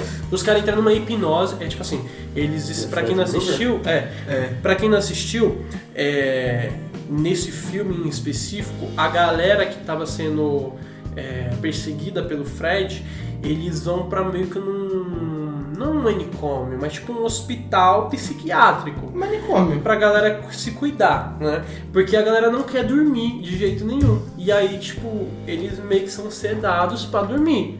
E eles meio que entram numa coletividade, ó. Eles dormem junto, ó. Eu dormi, você me acorda. E aí tem uma cena lá que tá Nancy do primeiro filme, né? E eles meio que são hipnotizados pra todo mundo que dormir junto e eles tentarem entrarem no sonho junto. Que eu acho que é um sonho de uma galera aí, né? Entrar no mesmo sonho que seu amigo. E aí eles Não entram tem no essa- sonho. Não tem essas fitas, não. Ah, eu acho- Mó medo, filho. Não, eu acho da hora. Imagina, você entra num sonho e você e seu amigo tá consciente. Não, Deve ser da hora. não, não. E aí É, eles se fazem você estiver isso. consciente, tudo bem. Sim. Mas e se for inconsciente? Então, não, não, Tô não. falando não, do, do consciente mesmo. Mas no filme acontece isso, todo mundo fica consciente e ele, tipo assim, eles ganham poderes, porque é sonho. Porque eles estão sonhando. Exato. Então, tipo, o cara Essa que é é mudo incrível. fala. O Aí cara ele é fortão. Aí tem um, tem um que é mó magrinho, tem um o mó magrinho, né? É o teu que é mó magrinho, ele fica o mais forte de todos. O cara que faz magia. O cara que faz magia, ele faz Sim. umas mágicas, a mina ela fica tipo. E se eu não me engano, eles dão um cacete no Fred Krueger, mas Consegue. o Fred é o Fred, Sim, né? eles conseguem. Tipo assim, eu acho muito legal esse filme. É, eu não gosto muito de, de filme de terror trash assim, porque eles ofendem a inteligência dos espectadores. Então, mas aí. Mas é É aquilo. o mesmo roteiro. Cara, Mas aí você tem que assistir assistir com a cabeça. É, É. Pra assistir filme de terror, você tem que, tipo, ignorar. Você tem que deixar a eu mente gosto- aberta e eu ignorar a lógica. Tem que Se eu tá, assistir tipo- filme de terror, eu não gosto daqueles filmes que dá jump screen, porque eu acho que é um recurso de, de filme de terror É, que eu particularmente não eu também não gosto. e eu acho que é meio fraco. É né? fraco, é batido. É batido. né? E, e- e é um gosto bagulho muito que, tipo, previsível. Você é. sabe quando vai dar. E que o único recurso que ele te botar medo é jogando jump screen. Jump screen É. você tem um susto ali na hora, mas depois, ah, foi só um- uma velha desdentada aí. Acabou, É o um negócio, gato. deu, deu Miau. pulo ali, tipo, pum, pulou, acabou. Você não. É da Você hora aqueles de terror que eles deixam na. Que vai trabalhando, né? Trabalhando no Aí quando psicológico. você, quando você termina Nossa. o filme, você fica em dúvida. Você fica. Caraca, será que esse negócio. Tipo, quando começou lá aqueles filmes Atividade Paranormal, tinha um, um pós-crédito lá, um rumor que falava que aquela história era baseada em fatos A reais. bruxa de Blair. A bruxa de Blair, por exemplo. Eu criança escutando baseado em fatos reais. É, Vixe, baseado em fatos trancava, cara. Deus É, me livre. Caraca, você não conseguia nem Não, dormir. tem, tem, uma, pa- tem uma parada que eu juro pra vocês, eu fiquei papo de três meses sem conseguir dormir direito por causa disso. Três meses. Mas Baseado era em fatos reais. Baseado em fatos Cara, não, reais. tipo, foi acho que um trecho. Eu tava vendo um trecho de um filme no YouTube, um filme de terror. Só que, tipo, do nada, não tinha nem no filme, os caras botou um jumpscare. Tipo, não tinha nem no filme essa cena. Os caras, tipo, Só tacaram. Mano, só tá, eles só tacaram um jump- Editaram. puta jumpscare. É, só tacaram. Filha da mãe. Mano, eu, eu juro, eu caí da cadeira e eu não consegui dormir por três meses. Nossa. É sério, eu dormia, tipo, acordava desesperado no meio da noite, porque eu tinha, Caraca, tipo, pesadelo. Pô. É, normalmente filme de terror é, não me deixava assim. Filme de terror, assim, filme de terror quando eu pego pra assistir é normalmente sobrenatural relacionado a demônios e É, coisas eu não de espiritualidade. Eu não adoro. gosto Pra mim, pra mim, colocar medo tem que ser algo assim, mas nada de jumpscare, um negócio meio, tipo, o, o espiritual, o, o- os demônios, os anjos, eles estão manipulando essas coisas assim, é meio... Mas os filmes que me deixavam com mais medo, assim, que eu ficava quase que nem o Bruno, não três meses, né?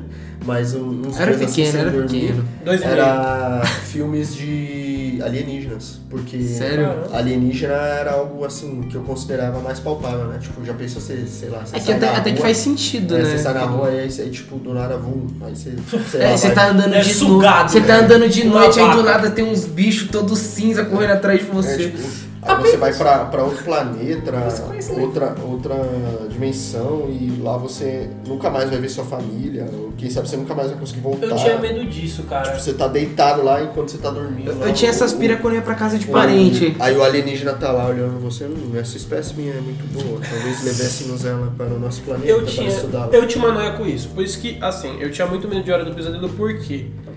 A minha parada, a minha parada era tipo assim, fechar o olho e acordar tá em outro lugar. Eu tinha um desespero com isso. Isso acontece com Eu- jogos mortais, eu também porque você tinha. apaga, você tá lá na sala. Você tem noção, teve uma vez que eu, com- por causa disso aí, com essa pira, eu, eu amarrei uma corda na mão e Nossa, amarrei na cara. cabeceira da cama. Cara. Com medo de, tipo. Mas esse negócio do pegar. Fred Krueger nunca, gostei assim, porque ele é, ele é insuperável. Os caras não tem o que fazer pra derrotar ele. Então, tipo, quem cair na, na rede dele já. Isso aí você fala, eu não tenho medo, Fred. Aí ele é, fala, aí, tá bom. não. Tipo, eu não tenho medo, tá bom, tá bom, então agora morre aí, vai. É que nem Jogos Mortais. Jogos Mortais é tipo que nem o. O, o, o Joãozinho aí vai falar, é só você ser um cidadão de bem. o cara não vai te pegar. Nosso patriota. Só seguir as leis, tá ok? É, livros, né? A gente chamou exatamente por isso, porque eu não. a gente, Apesar de, né? Eu leio pouquíssimo, se for falar de literatura mesmo, eu leio pouco, não leio tanto assim. Você lê bastante livro, né? A gente falou sobre séries, filmes, livros. Você acha que é diferente? Por que, que você volta a ler um livro novamente? É, o livro tem aquela parte lá que você falou no começo do podcast, que a gente estava falando sobre filme, e aí o Bruno até te perguntou, mas você chega a pegar uma cena específica, um, um período curto de um filme só pra pra ver, no filme é meio estranho você fazer isso, mas no livro não, no livro é possível. Por exemplo, você pode abrir o livro e aí você marca uma página, ou você lembra daquela passagem, você pode abrir o livro, você não precisa ler o livro inteiro. É por isso que tem marcação, aqueles, aqueles adesivos que você coloca, e às Aham. vezes é, o livro todo, às vezes você é, lê ele todo pra você entender tudo junto, né? Mas você pode pegar um livro e abrir naquela passagem. Porque também a vida imita a arte, né? Então, às vezes, quando você vê a, a vida imitando a arte em algumas coisas que acontecem, você pensa, putz, me lembrou aquela fase daquele livro, me lembrou aquela cena daquele livro igualzinho. Aí você pega o livro lá, você não precisa ler o livro todo. É claro que você pode, mas você pode chegar naquela cena. Isso dá um, um como diria meu amigo Wesley, um, um, um, um ar quente no coração. assim. E também o livro, ele, ele também é, ele é relido, né? Também porque o livro, ele sempre tem algo novo a dizer, toda vez que você lê ele, né? É por isso que os clássicos permanecem é, na humanidade, porque é uma história que sempre se repete, né? É, se você pegar alguns, alguns é, mitos, como por exemplo mitologia grega, mitologia nórdica, egípcia, e também a, a humanidade tentando transformar esses mitos em outras formas de contar histórias. E é, ele passa a ser clássico porque, por exemplo, os romances russos que falam de décadas atrás, eles falam de uma coisa essencial do, do ser humano, né? Que é, é o medo da morte, o- a culpa, o niilismo, que é será que Deus existe? Se Deus não existe, será que tudo é permitido? Quando o cara eu não lembro qual romance que era. Era. Não sei se era Irmãos Karamazov. Eu não li ainda esse livro. Mas dizem que é muito bom porque simplesmente o cara ele comete um assassinato e ele se culpa por aquilo, né? No, no momento lá ele se vangloria e depois ele se culpa por aquilo pela miséria que ele fez. E aí ele fica se questionando é, se Deus existe, qual é o significado de tudo aquilo. Então acho que o livro ele traz muito isso no cerne, né? Da, de nós sermos humanos, que nem 1984, que é um livro clássico também, que embora ele tenha sido feito em 1984, ele fala muito em vários aspectos da nossa sociedade. E mal sabia que é, isso viria a se repetir, né? Com, com os governos mais de ultradireita que teve nos Estados Unidos e agora aqui no Brasil um pouco, e as coisas se repetem e você vê que é uma coisa que é possível acontecer de novo e que está no cerne do ser humano, né? De você querer excluir opiniões divergentes, montar um poder centralizado, montar uma nova força, acabar caindo para a tortura como meio de justificar, os fins justificam os meios, então você acaba criando um outro sistema, que nem, por exemplo, com democracias aí no mundo que podem estar ruindo por conta desse extremismo que coloca como a maioria decide o que é melhor para todos e aqueles que discordam vão ser calados, que é meio que o que acontece em 1984, que é uma distopia com um final triste, que tipo, não há esperança, o sistema fechou e acabou. Outro livro também é A Revolução dos Bichos, que é do mesmo autor, que George Orwell. né? George Orwell, que ele fala é, da, do socialismo comunismo, que é um, um regime é, que naquele conto um, é impraticável por conta das coisas que acontecem ali, que não tem alimento para todos os animais e que acaba que por aqueles que colocam o poder naquele regime eles acabam por sendo os melhores de- ah, dentre os outros, né? Que alguns todos são iguais, porém alguns são mais iguais do que outro. E isso acaba criando uma hierarquização da sociedade que a gente vê, por exemplo, no sistema natural, né?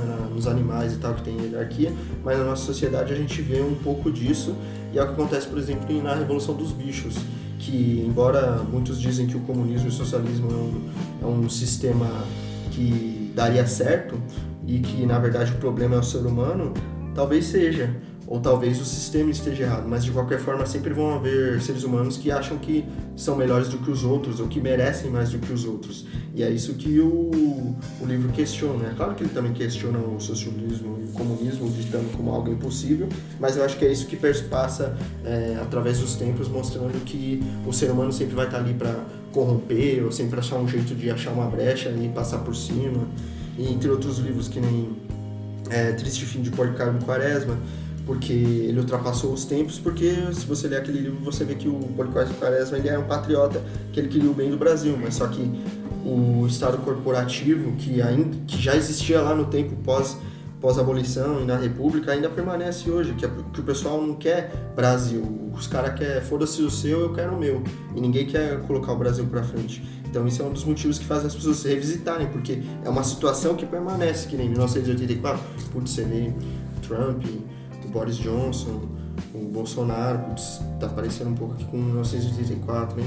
Aí você vê lá, sei lá, é, o cara da Coreia do Norte lá, o Xi Jinping, é... é uma pessoa mesmo, Xi Jinping, ou você falou qualquer nome? Não, Xi Jinping é o presidente da China, né? Ah, tá, é que eu pensei que ele falou qualquer nome. tipo assim, é o Xi Jinping. é o presidente do Partido Comunista Chinês, né? Ah, tá. O famoso PCC. isso, e daí você vê um pouco da revolução dos bichos, né, né, né? Então é a vida imitando a arte e as coisas se repetindo. É isso que faz as pessoas revisitarem os clássicos, porque a, nos livros, porque a essência do ser humano está sempre ali, é uma coisa que não se perde e a que as pessoas começam a se começam a repetir, né? Uhum. Dizem que a história é, é cíclica e que as coisas acabam por se repetir desde a época do Império Romano, porém agora com novas tecnologias. Mas hoje em dia é, é isso que mantém os livros sendo é, revi- Revisitados. revisitados, né? Porque principalmente os de literatura, né? Os de não ficção, eles normalmente são baseados em, em artigos científicos e coisas que já se descobriram, porém a ciência é uma coisa que sempre se renova, então tem sempre algum artigo novo que desmente o outro e tal, que nem a, a física da teoria geral da relatividade, que veio desmentir a, a mecânica clássica do Newton, e o darwinismo do Darwin ele ainda se mantém, porém ele é acrescido de outras teorias, como a genética e outros artigos. E aí é uma coisa que não fica por tanto tempo, mas, por exemplo, a teoria da evolução do Darwin, ela se mantém ainda como clássico, porque foi um, prazo, um passo primordial, é, assim, é, para os cientistas e para a biologia chegar e dizer, não, é, não existe design inteligente, não foi Deus que, que criou todos os seres humanos da maneira perfeita e todos os animais, não foi a evolução. Então, mesmo que ele seja um livro, entre aspas, datado, ele ainda se mantém, porque ele marca um passo da humanidade. Uhum. E tem outros livros em outras áreas das ciências também que fazem isso. Por exemplo, é, livros de filosofia, do Platão e do Aristóteles, porque ali você pega o cerne da humanidade, que nem a poética do Aristóteles. Os caras pega a poética do Aristóteles, que embora tenha se perdido uma parte, ela tem um cerne que se repete ao longo de milênios através dos livros, dos filmes, das séries, dos roteiros, e é uma coisa que vem lá de trás, em, de antes de antes de Cristo, com Aristóteles, que fez a poética. E é- são essas, essas coisas que se repetem, que acabam encantando a humanidade de novo e de novo, e sempre revisitando e vendo novos olhares, que acaba fazendo com que os livros se tornem clássicos, né? E que as pessoas voltem a eles. Eu acho que é, que é isso, né? Entendi, acho que foi bem completo, viu? acho que a pergunta rendeu, tá ligado?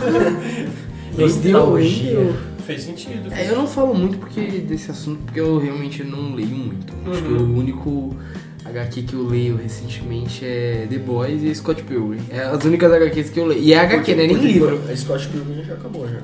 Faz tempo. E por que, que você continua relendo ela? Mano, que eu amo. É simplesmente meu filme e minha trilogia de, de HQs Mas assim, favorita. vamos destrinchar.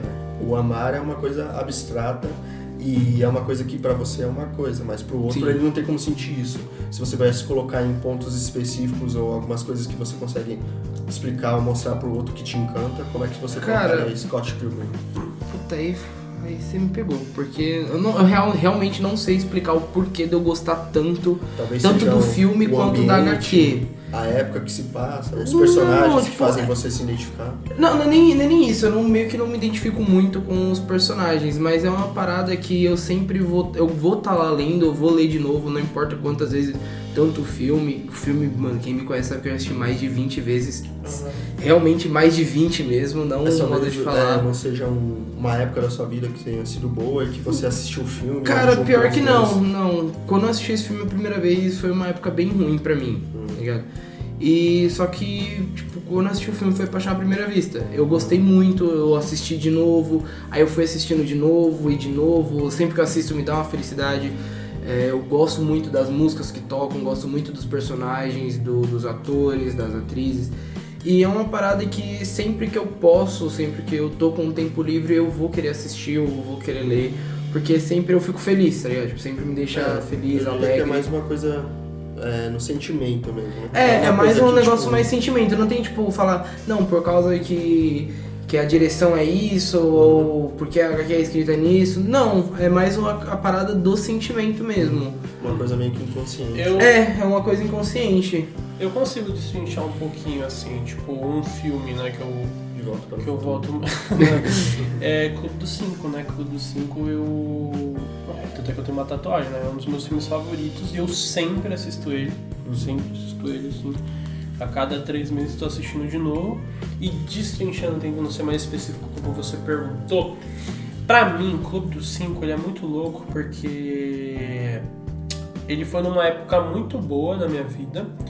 Foi na época perfeita pra eu assistir esse filme. Eu acho que tem filmes que se você assistir numa época, você vai conseguir. Numa época específica. Você né? vai conseguir meio que, meio que se conectar melhor É, com o que nem, por filme. exemplo, hoje em dia, é, a época que saiu Harry Potter era uma febre. Mas hoje em dia, Exato. se você pe- eu mesmo peguei pra ler, li todos os livros, Não uma é tacada, tipo, Exato.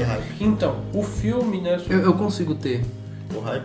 sim. é, Porque Harry Potter também é uma franquia que eu gosto muito. Mas é porque você É, já viveu a época. época. Não agora. Se você pegasse pra ver que agora, pare- seria por diferente. que pareça, não, eu não peguei, tipo, da época em si. Mas Você se você filmes. pegar ele agora, Não, eu É assisti, diferente. eu comecei a assistir quando eu já tava acho que no quinto filme, que eu comecei a gostar. Mas você pegou a febre Harry Potter, essa é a questão. Agora Harry Potter acabou, entendeu? Tipo, É. quem for pegar acho que agora, não. não. vai pegar a febre Harry Acho que Potter. não, não acabou assim a febre. Acabou Tem- a febre Harry Potter. tem é que muita acabou gente. A, a febre de Não, Harry tipo Potter. assim, Acabou o esse- ciclo, porque Exato. ele derrotou o vilão Acabou, final. entendeu? A história já acabou concluiu, entendeu? É- é isso que ele ainda- quis dizer. Tipo, que- Não tem mais nenhum conflito na história. Ah, não, sim, mágico. sim, isso- isso- Tanto isso é é verdade. É tipo trás. você falar febre Star Wars. Na época que saiu Star Wars, o pessoal, mano, quarteirão foi uma loucura. Agora que sai Star Wars não é a mesma coisa. É isso que ele tá falando, entendeu? Tipo, você não, não é ah, igual sim, na época. entendi, entendi.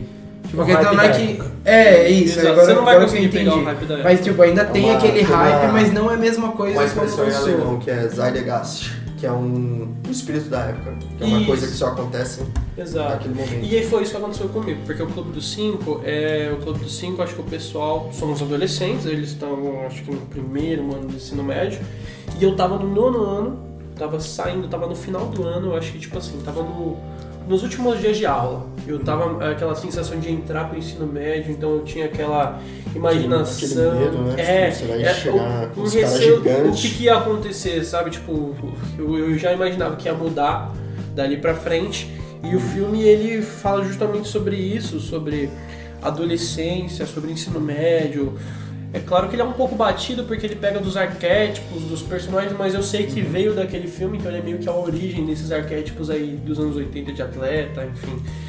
E o filme, quando ele passou, eu peguei pra assistir ele numa das minhas listas e esse foi um dos únicos, acho que foi o único filme que eu, ah não, foi um dos únicos, de Volta ao Futuro eu também fiz isso. Foi um dos únicos filmes que eu peguei e eu assisti logo em seguida de novo.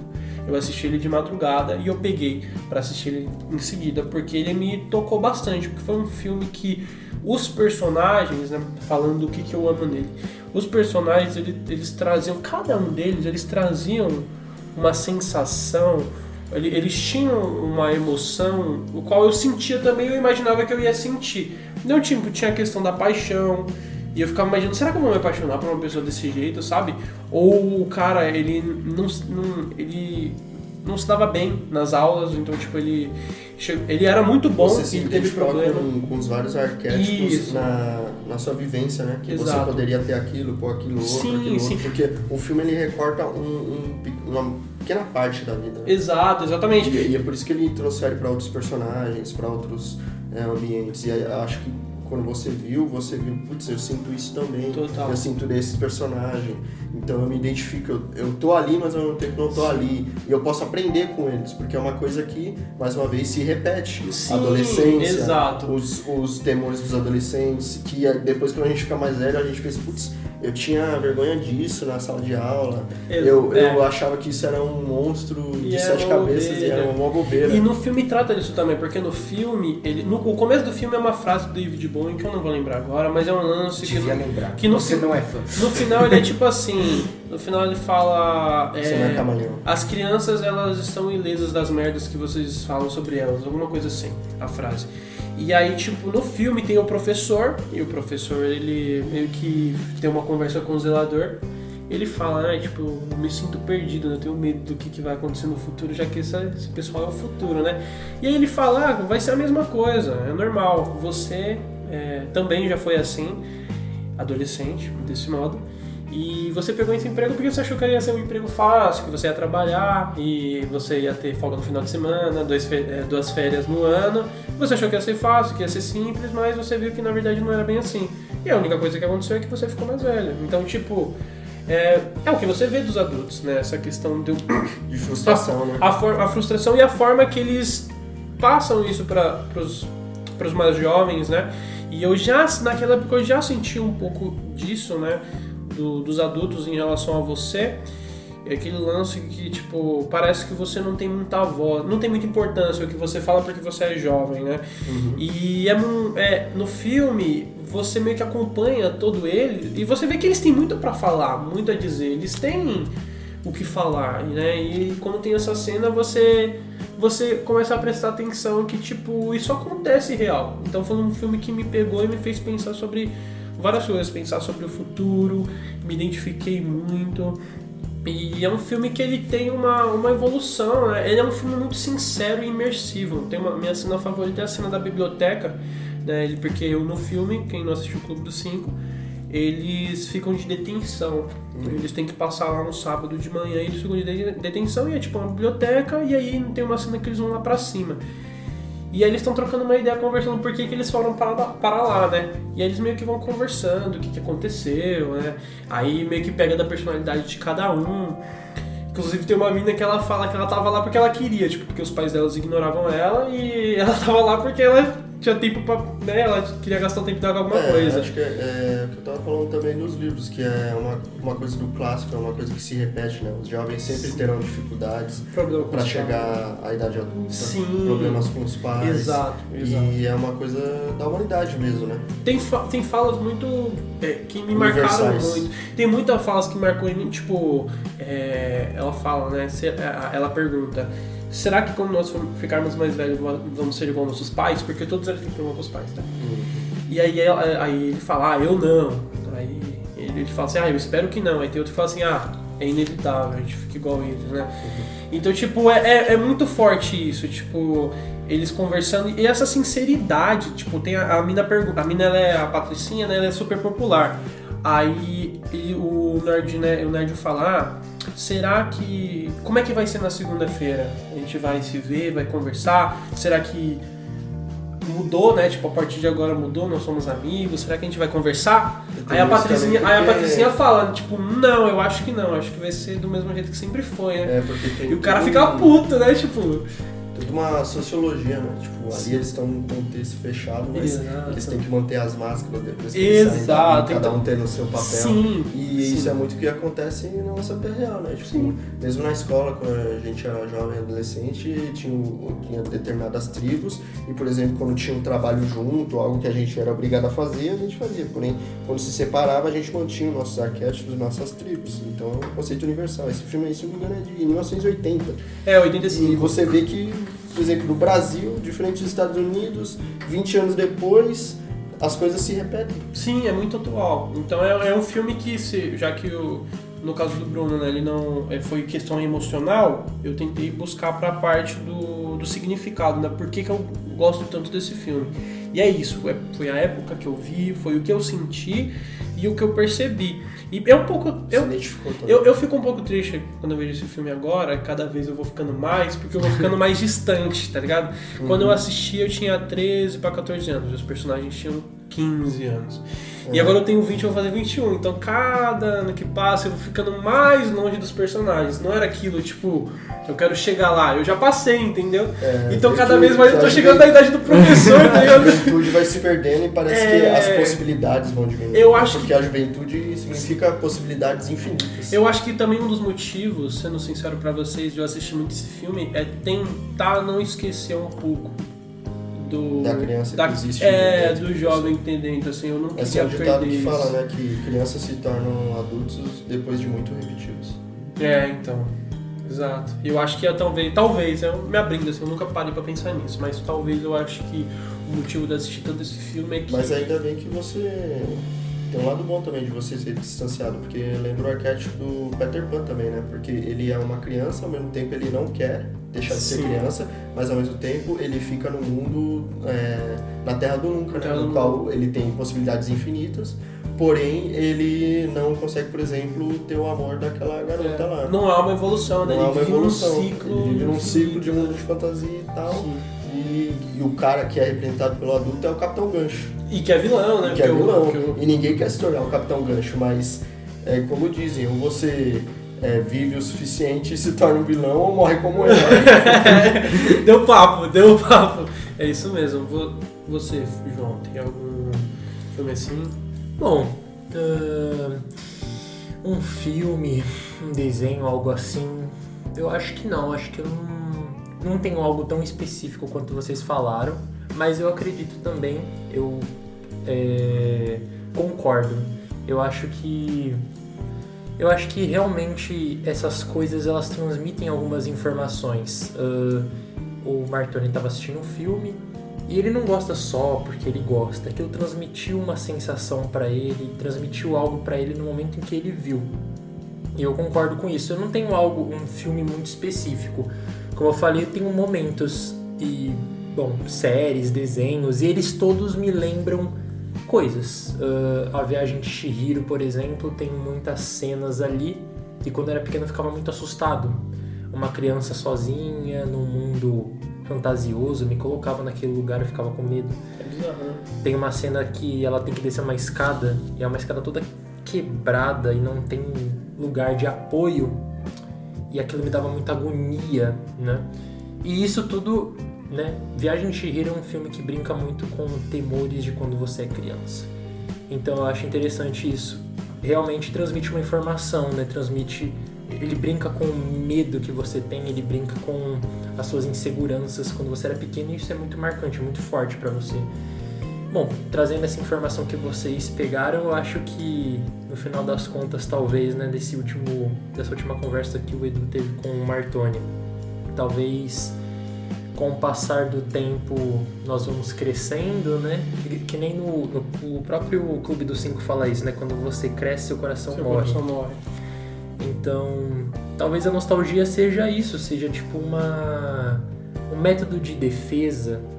Você cresce, você conhece um mundo que é assustador e você precisa lidar com ele todos os dias, sozinho, né? E você olha pra trás e vê aquela nostalgia, que aquele, aquela nuvem de sentimentos, é aquela nuvem de memórias e coisas confusas que você não se lembra tão bem, mas que te emergem algo. E você se agarra àquilo. Talvez seja por conta disso que quando você brinca ou você ofende a nostalgia dos outros, você gera muito ódio, muita raiva, Sim. porque você tá cutucando algo dentro de cada ser humano que é tipo muito pessoal, muito profundo. E as pessoas perdem totalmente a noção das coisas quando você mexe com isso. Uhum. Então talvez a nostalgia seja um método de defesa nosso, uma forma da gente poder aliviar a realidade que está ao nosso redor, voltando às nossas raízes que eram muito simples, né? É um final de tarde assistindo Casas de Família, é um almoço, né? O cheiro da comida vindo que a sua mãe estava preparando enquanto está passando Super Choque. Essas coisas elas lembram momentos, mas lembram sentimentos, lembram amor, o carinho, a sensação de segurança, de proteção, a felicidade de sair da escola para poder sair pra rua, para brincar com os amigos. A tarde que parecia imensa, né? Tipo, eu lembro quando eu era pequeno, durante a tarde, quando eu falava que era quatro da tarde, eu falava, meu Deus do céu, quatro da tarde ainda, tipo, ainda falta um mundaréu para acabar assim o dia. Mas hoje em dia, tipo, o tempo passa rápido. Eu acho que também tem essa questão da evolução do nosso corpo, a nossa mente. Ela evolui e a percepção da realidade muda. E a percepção da realidade se torna mais cruel, mais fria, mais realista. E a nostalgia é esse resquício que a gente tinha quando era pequeno e que a gente nunca perde, né? Eu acho que é isso. É, eu acho que é muito disso que o João falou, né? A nossa realidade é muito cruel e a gente sempre busca uma escapatória, seja num, num filme, num livro, numa série, de algum modo a gente possa ter um, um outro lugar para estar, né? E ao mesmo tempo não estar aqui, seja numa fantasia, ou num mundo distópico, ou num lugar feliz, qualquer lugar que não seja aqui, né? É uma válvula de escape da uma realidade. válvula de né? escape. Acho que é, é por isso que é, as pessoas acabam revisitando a- as obras, né? Pra você, estando num momento ruim, você pensa, poxa, eu vou revisitar aquela obra ali pra que eu possa, de algum modo, visitar outro universo ou outras pseudo-pessoas, né? Embora não seja, seja tudo ficção, ou no caso é, de coisas de livros clássicos de você perceber que o que você é, conseguiu raciocinar e perceber já os seres humanos já haviam percebido há muitos anos atrás, né? E quem sabe eles possam trazer novas perspectivas para que você possa lidar com a sua vida também, né? Então é, é isso, é, a gente, eu acho que o que, que a gente pode dizer que em comum faz a gente revisitar as obras é um, ao mesmo tempo que é algo individual, é uma coisa que afeta todos, que é o sentimento, né? E a, a fuga da realidade. Ah, vamos? Hum? Desde essa Ui, engasgadinha aí. Foi mal. é, tranquilo. E bom, é com grande pesar que eu venho informar que estamos chegando ao fim. É verdade. É, é triste, é triste. O papo tava legal, tava gostoso, mas infelizmente a gente não pode ficar conversando pra sempre, né? Então eu agradeço cada um que ouviu até aqui. É, alguma consideração final? Alguém tem mais alguma coisinha pra falar? Eu acho que não tem bem uma resposta pelo, pelo questionamento que a gente Acredito teve, né? que a resposta vá, É seja pessoal. é pessoal, bem cada um tem uma pessoal. resposta diferente. Outros revisitam pra ter um momento feliz, outros por causa de um sentimento, outros apenas porque gostam da, daquilo. Sim. Uhum. Mas a gente puxou muito a questão da nostalgia, né? Eu acho que isso talvez seja um fator importante, né? Coisas que são sensações que lembram a gente, né? A gente falou sobre as coisas positivas, Algumas negativas também. tipo a música do Super Cine, quando passava... É Super Cine? Essa música era bizarra e até hoje me dá uma sensação ruim. Eu só queria deixar isso. Então, da minha parte é só isso. Edu, Da minha parte é. Posso sentir o perigo. boa, boa. João, João Patriota. Cara, ah, sou acho patriota, que... sou comunista. Não sei, a gente tocou nesse assunto de nostalgia e deixa uma pergunta, né? Como que a nostalgia e e buscar esse passado, será que é algo. hum, será que viver essa vida amarga de adulto, será que realmente tem que ser essa infelicidade, né? Essa coisa assim, triste? Ou será que é uma coisa necessária e a gente que não interpreta ela direito? E a gente tem que ter essa fuga pra nostalgia, né? Deixa esse questionamento. É, pessoal, então é com esse grande questionamento que eu vou encerrando por aqui. Um beijo, um queijo e até a próxima. Não deixem de rolar os dados.